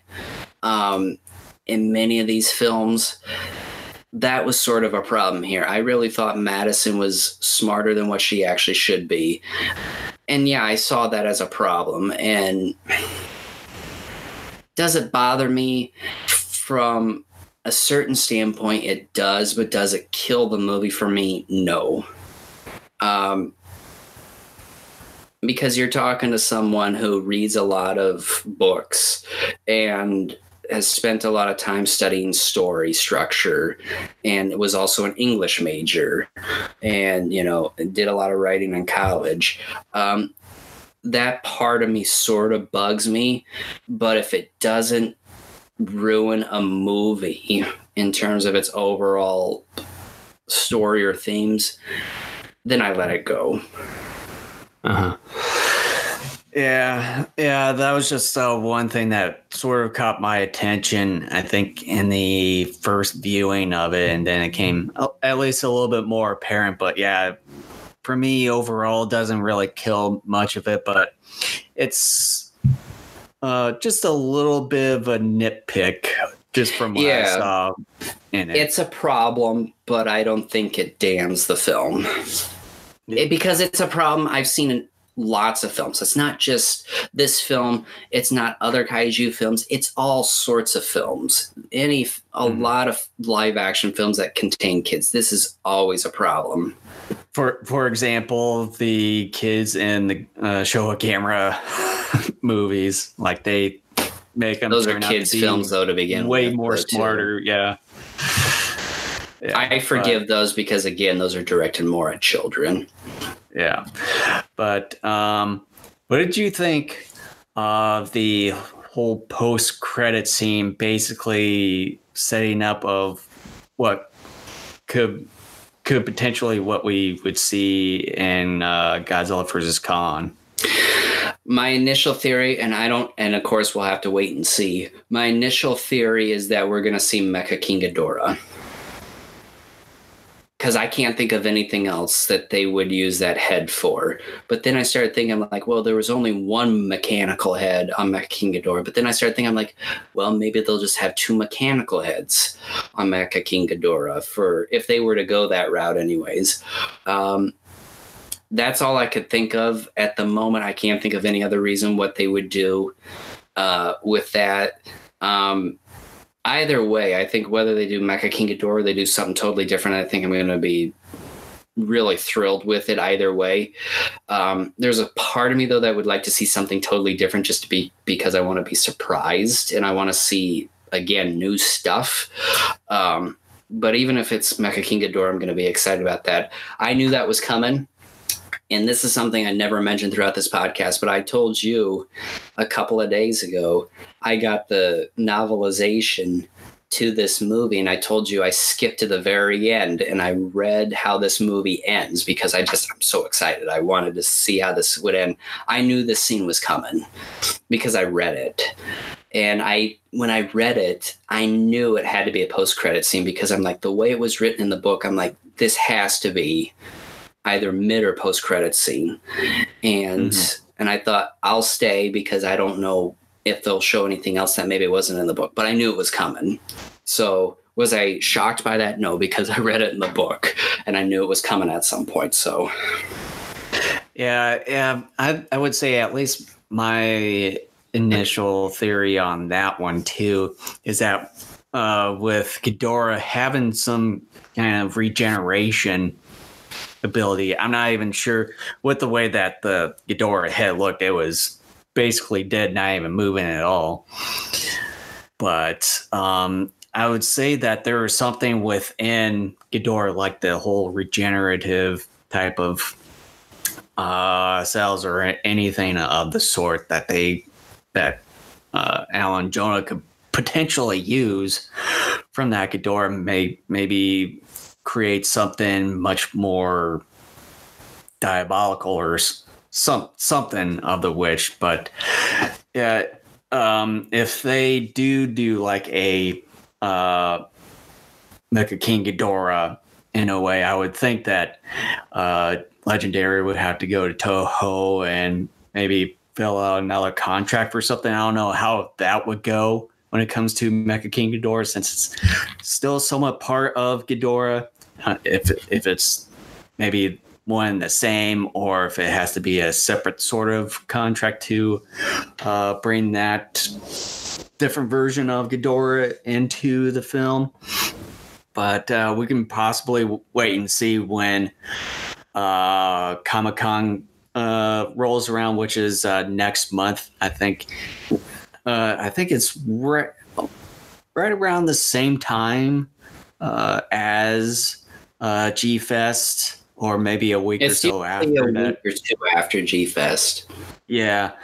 Um, so we'll uh, potentially find out then Um, if they don't say anything, if they like have some sort of teaser trailer for Godzilla versus Kong uh, or anything, or mention about a, another edition from the Toho uh, lineup of uh, monsters, and that could potentially mean that they're going to be doing something more creative or original uh, to come around from that Ghidorah head. So um, for me, it's I would say it'd be up in the air uh, with uh, two scenarios at least. Uh, when it comes to that Ghidorah head, One thing we have to remember, and it was a line that was mentioned, I think, only once in the film. They were saying that a lot of people would pay a lot of money for Titan blood and that sort of thing too. So I don't know. Maybe the blood of Ghidorah in that head will be used for something else, yeah, a new Yeah. monster or something. yeah, it's somewhat what I was potentially going for, like something more diabolical or of the sort. Yeah. Mm-hmm. Yeah. Um, I think by and large we've covered like most of everything. Do we want to go into final thoughts and wrap it up? Yeah, I think we can go into the final thoughts.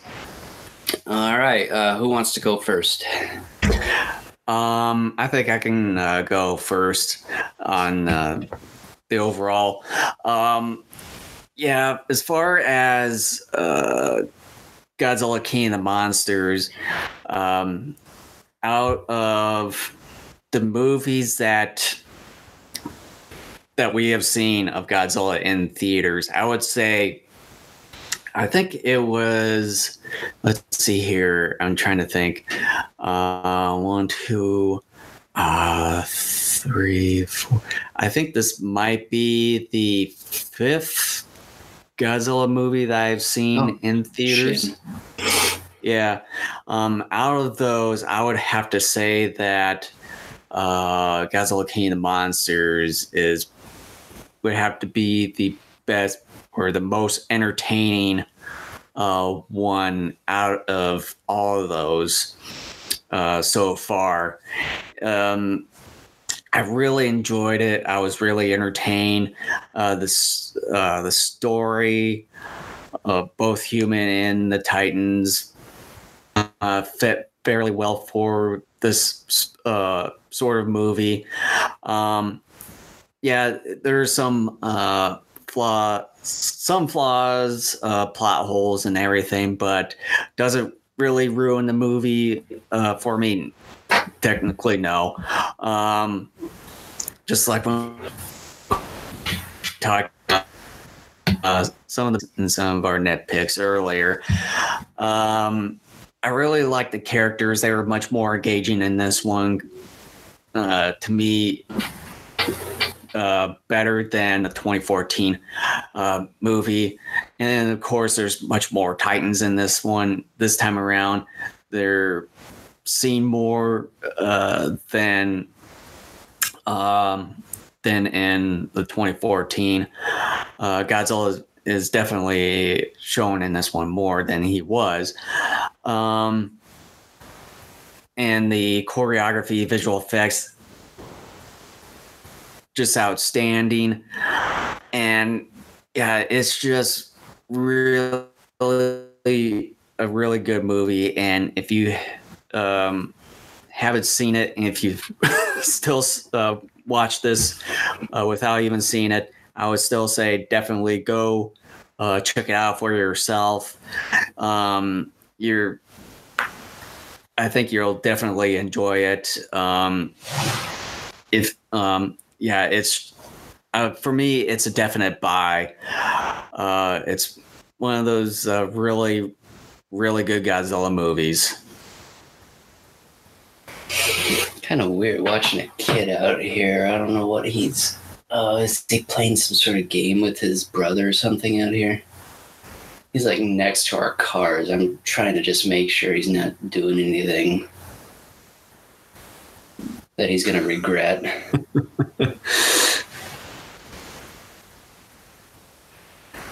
step but, away uh, from the vehicle so I can get on with the podcast. There we go. Sorry about that. All right. So uh, here are my final thoughts. And if it sounds like I'm reading off of a script, it is because I am reading off of a script like I typically do on here.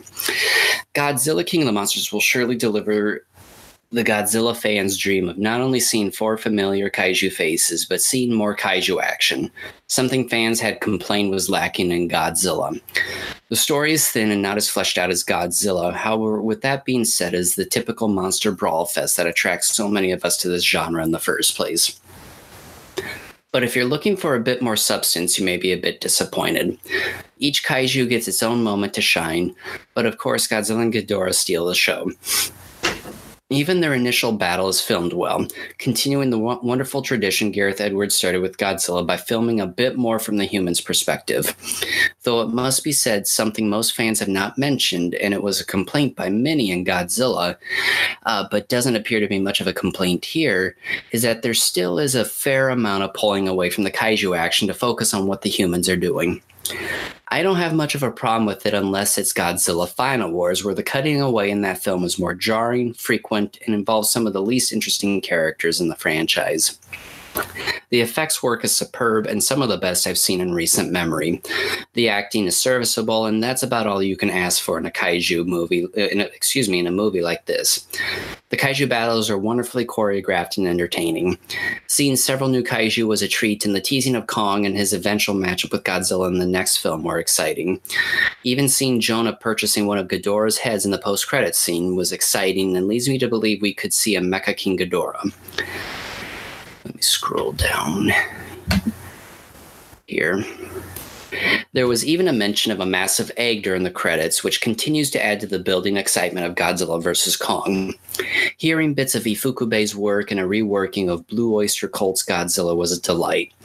This film expanded on the MonsterVerse in a way that should make the final entry in the trilogy just as, if not even more exciting, and could hopefully usher in even more films, depending upon how well these final two films do financially. Which, as of this recording, uh, the entire film, domestic and international box office, uh, it's 179 million, just over 179, which means it it's already made its budget plus an extra nine million up to this Although point. it looks like it sort of underwhelmed, uh, according to some of the, of the predictions. As far as domestically, though, yeah, I mean that shouldn't be surprising. I mean, you take a look at the 2014 film. Um, I think that was similar. I think some people felt burned by the 2014 film, so I think they're waiting for home video or Netflix for this one if they are at all interested. Uh, but at the same time, though, too, internationally, the 2014 film did better. And when you take a look at a film like Rampage as well, it did a lot better internationally than it did here as well. So yeah. Michael Dougherty has made me a believer in his ability to put together an entertaining Godzilla film, but I also stress that his ability to tell a good to great story is lacking, but it's not a detriment. Seeing a badass Ghidorah is long overdue. Sure, we've had Grand King Ghidorah and Kaiser Ghidorah, but I'm going to split hairs and say we've never had a great King Ghidorah. I've always criticized the Toho version for not being able to hold its own in battles and for being, by and large, a coward. Finally, we get a Ghidorah that proves he can battle Godzilla to the end and commands respect from other kaiju. This is something the legendary Godzilla films have done better than Toho, and that is presenting their own kaiju in a better, powerful light than Toho has ever done. I am hoping Toho takes notice of this and will try to do one better in the future. In conclusion, Godzilla King of the Monsters is not a perfect film story wise, but it is massively entertaining and gives the four main kaiju their moments. The new kaiju are unique, and hopefully, we will see more of them in the next film. Godzilla and Ghidorah are total badasses and steal the show. Their brawls will make you raise your fists in the air. Godzilla's entrance into the final battle is also worthy of a fist raise. In fact, I actually had a person in front of me who raised his fist twice during the movie. I had an awesome time with this film, and I'm hoping to uh, getting back to seeing it multiple times during its theatrical run. Daikaiju fans will not be disappointed with this movie. High, high recommend. It's a buy when it comes out on Blu ray and DVD later this year. Yeah. Yeah. Speaking of which, Best Buy is already doing pre orders. well, Amazon UK was already doing pre orders. I saw here the other day as well. So, what are you going to do? Yeah. Absolutely nothing.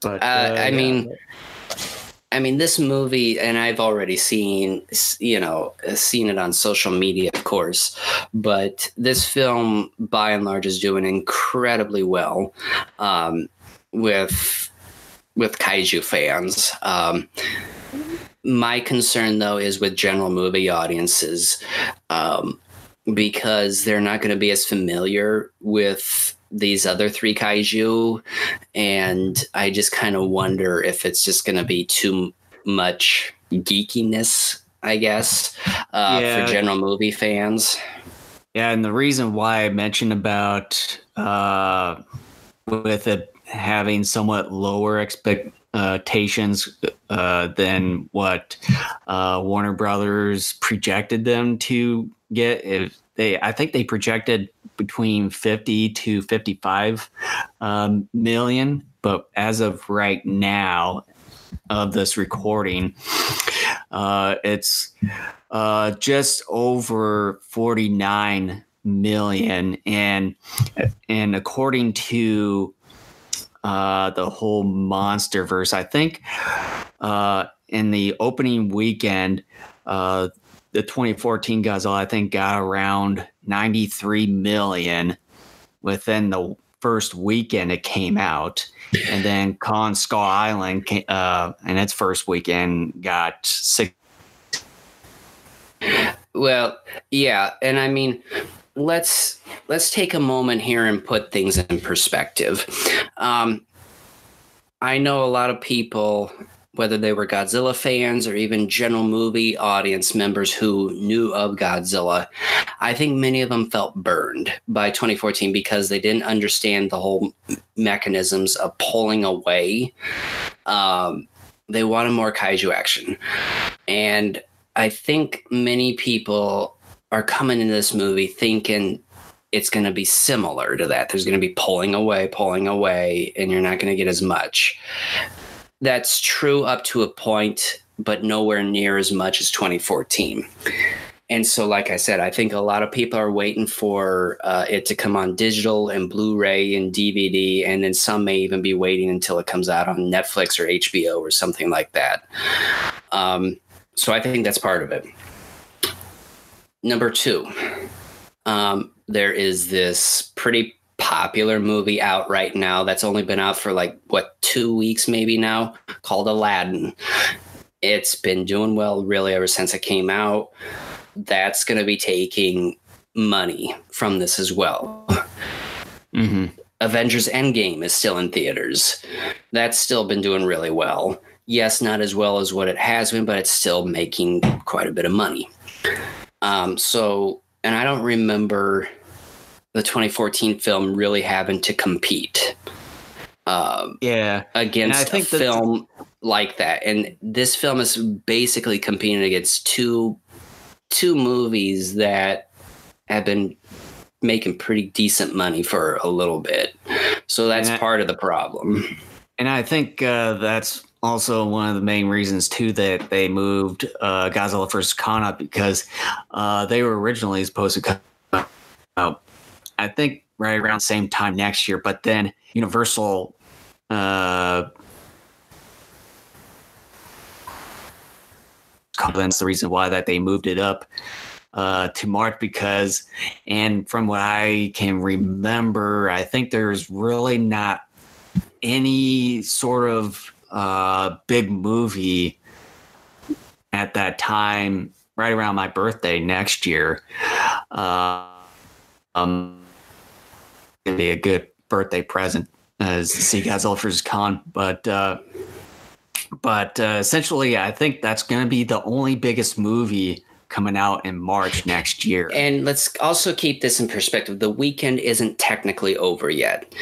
You were talking about how they wanted to make what between 50 and 55 million the first weekend, right? Yeah. It's going to do better than that because here are the Sunday estimates right now Aladdin is expected to do better today by making 13 million 124,000. Godzilla is expected to do number two at 13 million 40,000. That puts it over the 62 million marker. So it's actually going to do a little bit better than what they were hoping. Mhm. So Yeah. it's gonna make money. If that's the case, let's do math. Let me pull. Let's do math here. So already the film has made just a little over 179 million. I'm just gonna put in 179, and then I'm gonna add another what 13. The film, uh, and that's just domestic. That's not taking in international Right. taking in what it's made right now, uh, internationally and domestically, plus adding 13 million domestically for Sunday only, not international, the film will have made 192 million. And it's made what, like 130 million or something like that internationally already. Um, yeah. What so if you were to do math, that could be an extra 40. We'll just we'll we'll be conservative and we'll say it'll make 35 million internationally. That's 227 million. So Yeah, sure. it will have made 227 million roughly. This is just a rough guess. Uh, total. And that's just us taking a wild guess at what it's going to make internationally today. But this film is looking like at the very least it's going to make 192 million but i'm thinking it's going to be closer it's going to be more between 225 million to 230 million over the course of its first sort of four to five day run. Its first real weekend at the box office. That's pretty darn good the real question is going to be how much of this is going to be maintained this film, I think, in order to be considered a success outside of having a good first weekend, it's going to be, I think, even more important by the time we get to next Friday and then coming back for its second week. Is this going to be maintained? What kind of a drop off are we going to see? Is it major or if it's minor? If it's major, that's going to be a problem. If it's minor, then we have nothing to worry about. It'll do just fine. 2014 film internationally, like everything, when everything was said and done, it made like a, little over 500 million. That's good. It didn't hmm. do as well. If you were to account for inflation, the 98 film still did a lot better than the 2014 film. But still, 500 million is nothing to scoff at. It's what made Warner Brothers and Legendary say, hey, let's make two more of these. Godzilla vs. Kong is already made. So that's in the bag. The real question now, though, is this film and Kong are going to determine whether or not we get any more of these after Kong and Godzilla. So that's kind of what we're pushing for right now. So, you know, we want these films to do well. We need to try to see these films as often as possible. Like I said, my biggest concern with this movie, especially now after seeing it, is that yes, it's going to do well with the fans. The thing is, though, I don't think there are enough fans in this country to sustain this sort of momentum for two weeks. It needs to Yeah. do well enough with general audiences to continue. I mean, that's that's the thing and that's why so many hollywood films try not to make something that is specifically going to tailor to the geeks of a particular property because like do a very pandering sort of thing. For example, Shin not not really but they don't want to make something that your general audience member uh, that either knows very little about the property or knows nothing about the property is going to be lost and therefore they're going to be like i'm not going to spend my time with this because i have no idea what they're talking about here so this film definitely dives more into the made for Godzilla fans territory, which on the one hand is great, but on the other hand, it's not. Mm. It's great because it's going to satisfy the fans, but it's not good because there aren't enough fans in general of this niche. I mean, let's face it, the kaiju genre is a niche fan group. There's not enough of us to sustain an Avengers Endgame or a Star Wars like status. Financial financial giving i guess you could say for weeks on end. That's that's just not going to happen. It just isn't. And we have to accept that. And so it, my feeling is that unfortunately i don't think this film is going to do as well as godzilla. Um i'm thinking when all is said and done this film theatrically and all that, I think is going to make between 425 to 450 million. It may not be that much less than the 2014 film, but it's still going to be less, I think. I hope I'm wrong, uh, but we shall see. I think this movie is going to be in theaters. It's it's going to be in theaters for a little while, especially when you look at international markets. And that's where this film is going to succeed the most and we have to be pulling for the international markets to really pull this along. So, uh, what would you predict? Um, is there going to be anything beyond after Godzilla vs. Kong after since seeing King of the Monsters? Here's what I think is going to happen King of the Monsters is still going to do, I think, well, but not as well as Godzilla. And I think a lot of that, again, is because in general, most audience members are not going to be familiar with the other kaiju characters in this film. I think, though, Godzilla vs. Kong will do better because people are familiar with those two. They understand that this is a legendary matchup. People are going to want to see this. I think Godzilla vs. Kong will be the most profitable film of the trilogy. I, I will even say. I will even say that that film could maybe, maybe push a billion worldwide when it's done. I'm not sure. We'll find out. But I think because of the legendary status, that film I think is going to attract more. And I think will that them- be enough to go beyond? Yes and no. And I say yes and no because of the fact that, okay, you had a profitable film in the first Godzilla.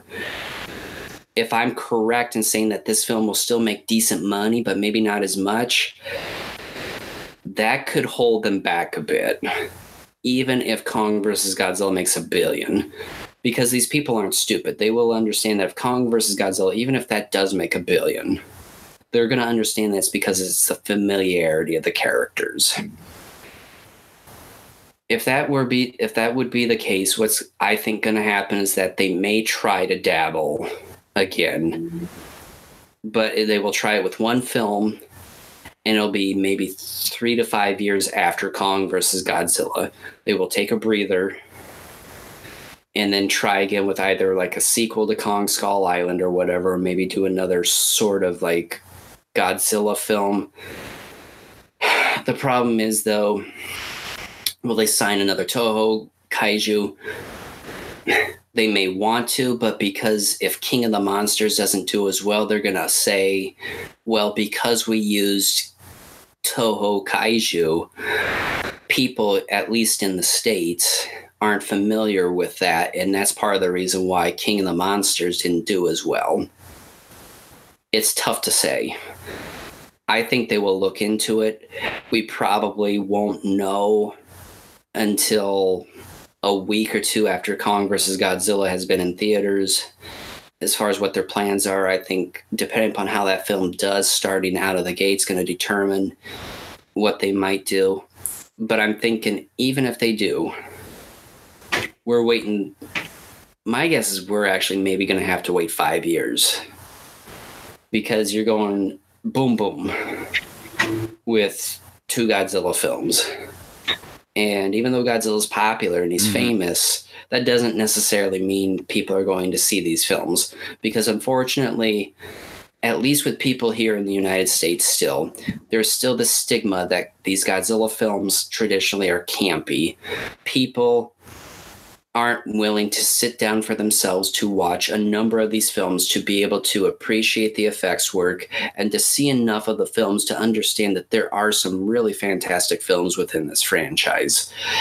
That's always the problem. That's going to be the problem probably forever. Um, my hope is that that will change, but it may take another generation or two for that to change. I don't know, but it's it, it's a tough call. But I think Kong versus Godzilla, regardless of whatever this film does, I think Kong versus Godzilla is going to do bonkers because of the familiarity, Yeah. and I hope I'm right with the- about that. If it And then with an addition do of well, then we're in trouble. yeah, and then with an addition of possibly another Ghidorah or Mecha King Ghidorah or another maybe like a an original monster, then that could maybe of uh, things like that. But uh, yeah, I, I would have to say um, at least uh, the next movie is going to be uh, the most profitable one in the MonsterVerse so far. hmm Um, if if they go beyond Godzilla vs Kong, but That's Yeah, the thing, me- though. Yeah, Where do they me- go? yeah, for me as of right now, uh, I would say it could still be up in the air. Um, that I think I would agree with you. I think they would probably give it a rest uh, for the time being, maybe go over things, and then um, after a while they might announce uh, something like if they're going to go move forward, but uh, give it a few more years bef- before that they start getting into the monsterverse again or quits after Godzilla vs Kong. So, so yeah, it's probably maybe another year before we hear um, any official announcements when it comes to whether or not they're going to move forward um, with the monsterverse. And I think if this film ends up, when it's all done, if it makes about the same money as Godzilla, then I think the decision will be easier to, yes, move forward. But even then, let's say this film does about the same as Godzilla, 500 million. And let's say Godzilla versus Kong does bonkers. And let's say it makes 800 million. Okay, let's just say it makes that. Even if they want to go forward, my question is well, where do you go? Mhm. And yeah, a lot of people will say, well, bring in more Toho, God, uh, you know, kaiju because, you know, it, you know, it did just as well as the first Godzilla movie. In fact, you know, we liked it more because it had familiar creatures. The, the thing with the problem with that, though, times have changed. First of all, these are Western made Godzilla films now.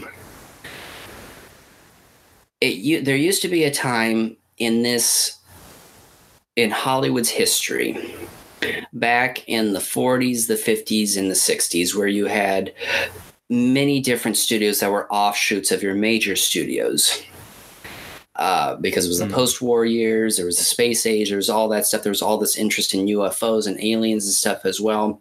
Times were so different that you had so many different studios making science fiction, horror, monster films. And many of them, let's face it, cheapos. And many of Yeah. them were profitable, though. They made money. Times have changed. Now it's about eight times out of 10, it's about making a movie that has a budget of anywhere between 100 to 200 million and having it make anywhere between 500 to a billion dollars during its run. And studios are more leery of taking risks than ever. And especially when it comes to properties like monster films, they're even more leery about it now than they ever have been. Where the the era of seeing Godzilla movies every year, every other year, like they were back in the day, that's gone. That's never going to happen. I think even with Toho, once they start getting their machine working again, we're not going to see that again. You know, that died, I think, with the Millennium series. That's the last time we're going to see something like that. I think when mm-hmm. they start making their own live action Godzilla movies again, they're going to make one every two to three years at best. That's about as close as we're going to get. Yeah. But with Hollywood, it's tough. And Western fans are going to be a harder sell with this because, again, like I said earlier, the stigma attached and the fact that there's a lot of ignorance with general audience members out there without doing research and sitting down and spending enough time with enough of these films to get a better understanding of where of the history of these films. And even if they still don't like it, that's fine, as long as they made the effort. The thing is, again, people are not going to do that. They just aren't. Mm-hmm.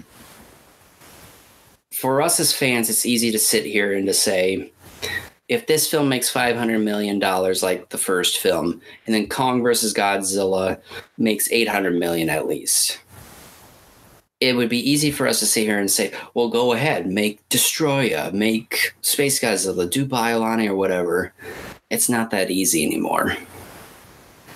And tr- thinking like someone in Hollywood, not as a fan, but as someone who would be in the Hollywood business, I can understand this being a dilemma. You'd be like, look, we made a lot of money. We made money off of these films but yes, Kong versus Godzilla made the most, which I think it will.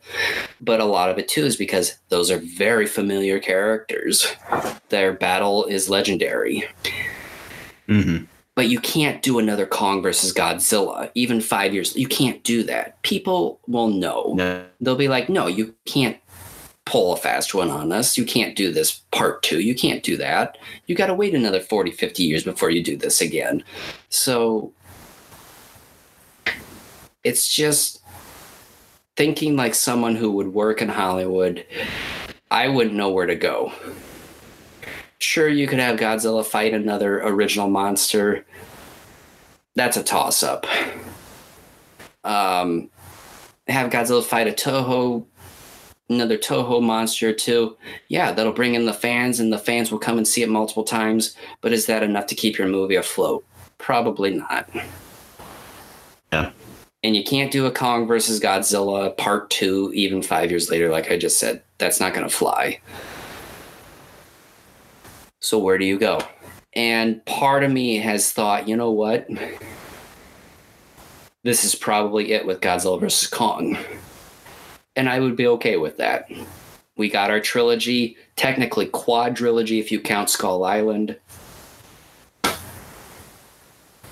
And I think we as fans have to be prepared to be okay with that.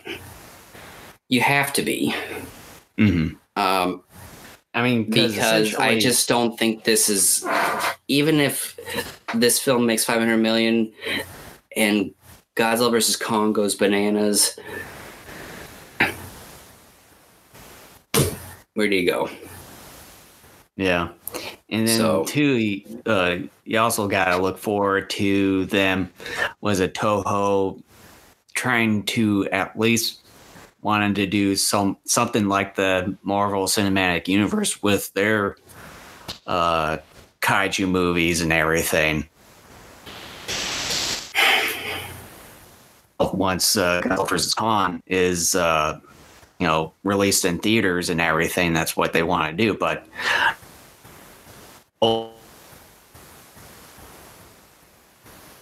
from uh, both Warner Brothers and uh, Legendary Pictures as well of what their decision yeah, is. and I think, like I said, regardless, regardless of what happens, even if this movie makes a ton of money, and even if Godzilla versus Kong makes a ton more money, I think at the very least, we're looking at a five year waiting period before we see something else.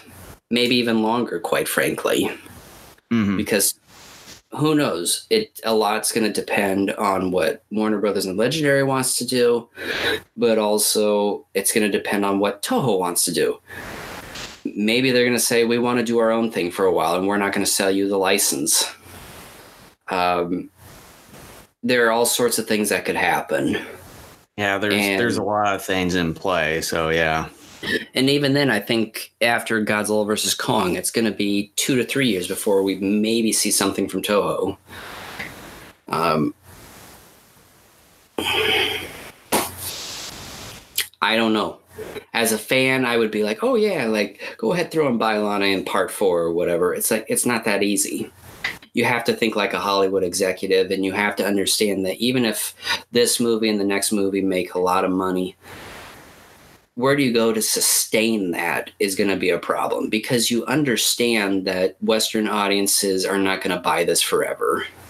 Sure, the fans hmm. are, but like we just said, there aren't enough of us diehard fans to support these films.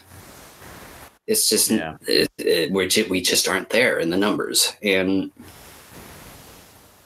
like if I had it my way, I would see this film like every other day, but I can't part of it is because I got a major project I'm doing right now. Second of all, I've got a family I got to take care of too. It's not that easy for me to get out and go see a movie that often.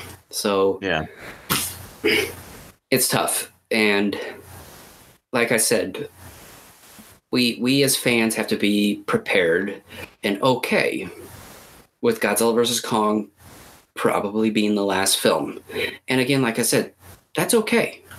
Because Kong Skull Island made a lot of money. Godzilla made money. This film so far is on track to make pretty good money too. Maybe not as much, we'll see. Hopefully it does. And I think Kong versus Godzilla will make a lot more money. It'll probably be the most profitable one out of this entire MonsterVerse. And I hope I'm right about that. And I think I will be right about that. So you got four films. Pacific Rim, you got two. They teased a third one. I don't know if we're gonna get that. I hope we do. Mhm. It'd be we. I'd like to at least wrap up the the the story on that, but I don't know what the status is on that. To my understanding, there isn't one. I don't know. I think we're getting a Rampage too, and that's because that movie did well overseas. hmm But again, I'm not sure on that. But I've heard that there's talks of doing a part two for Rampage.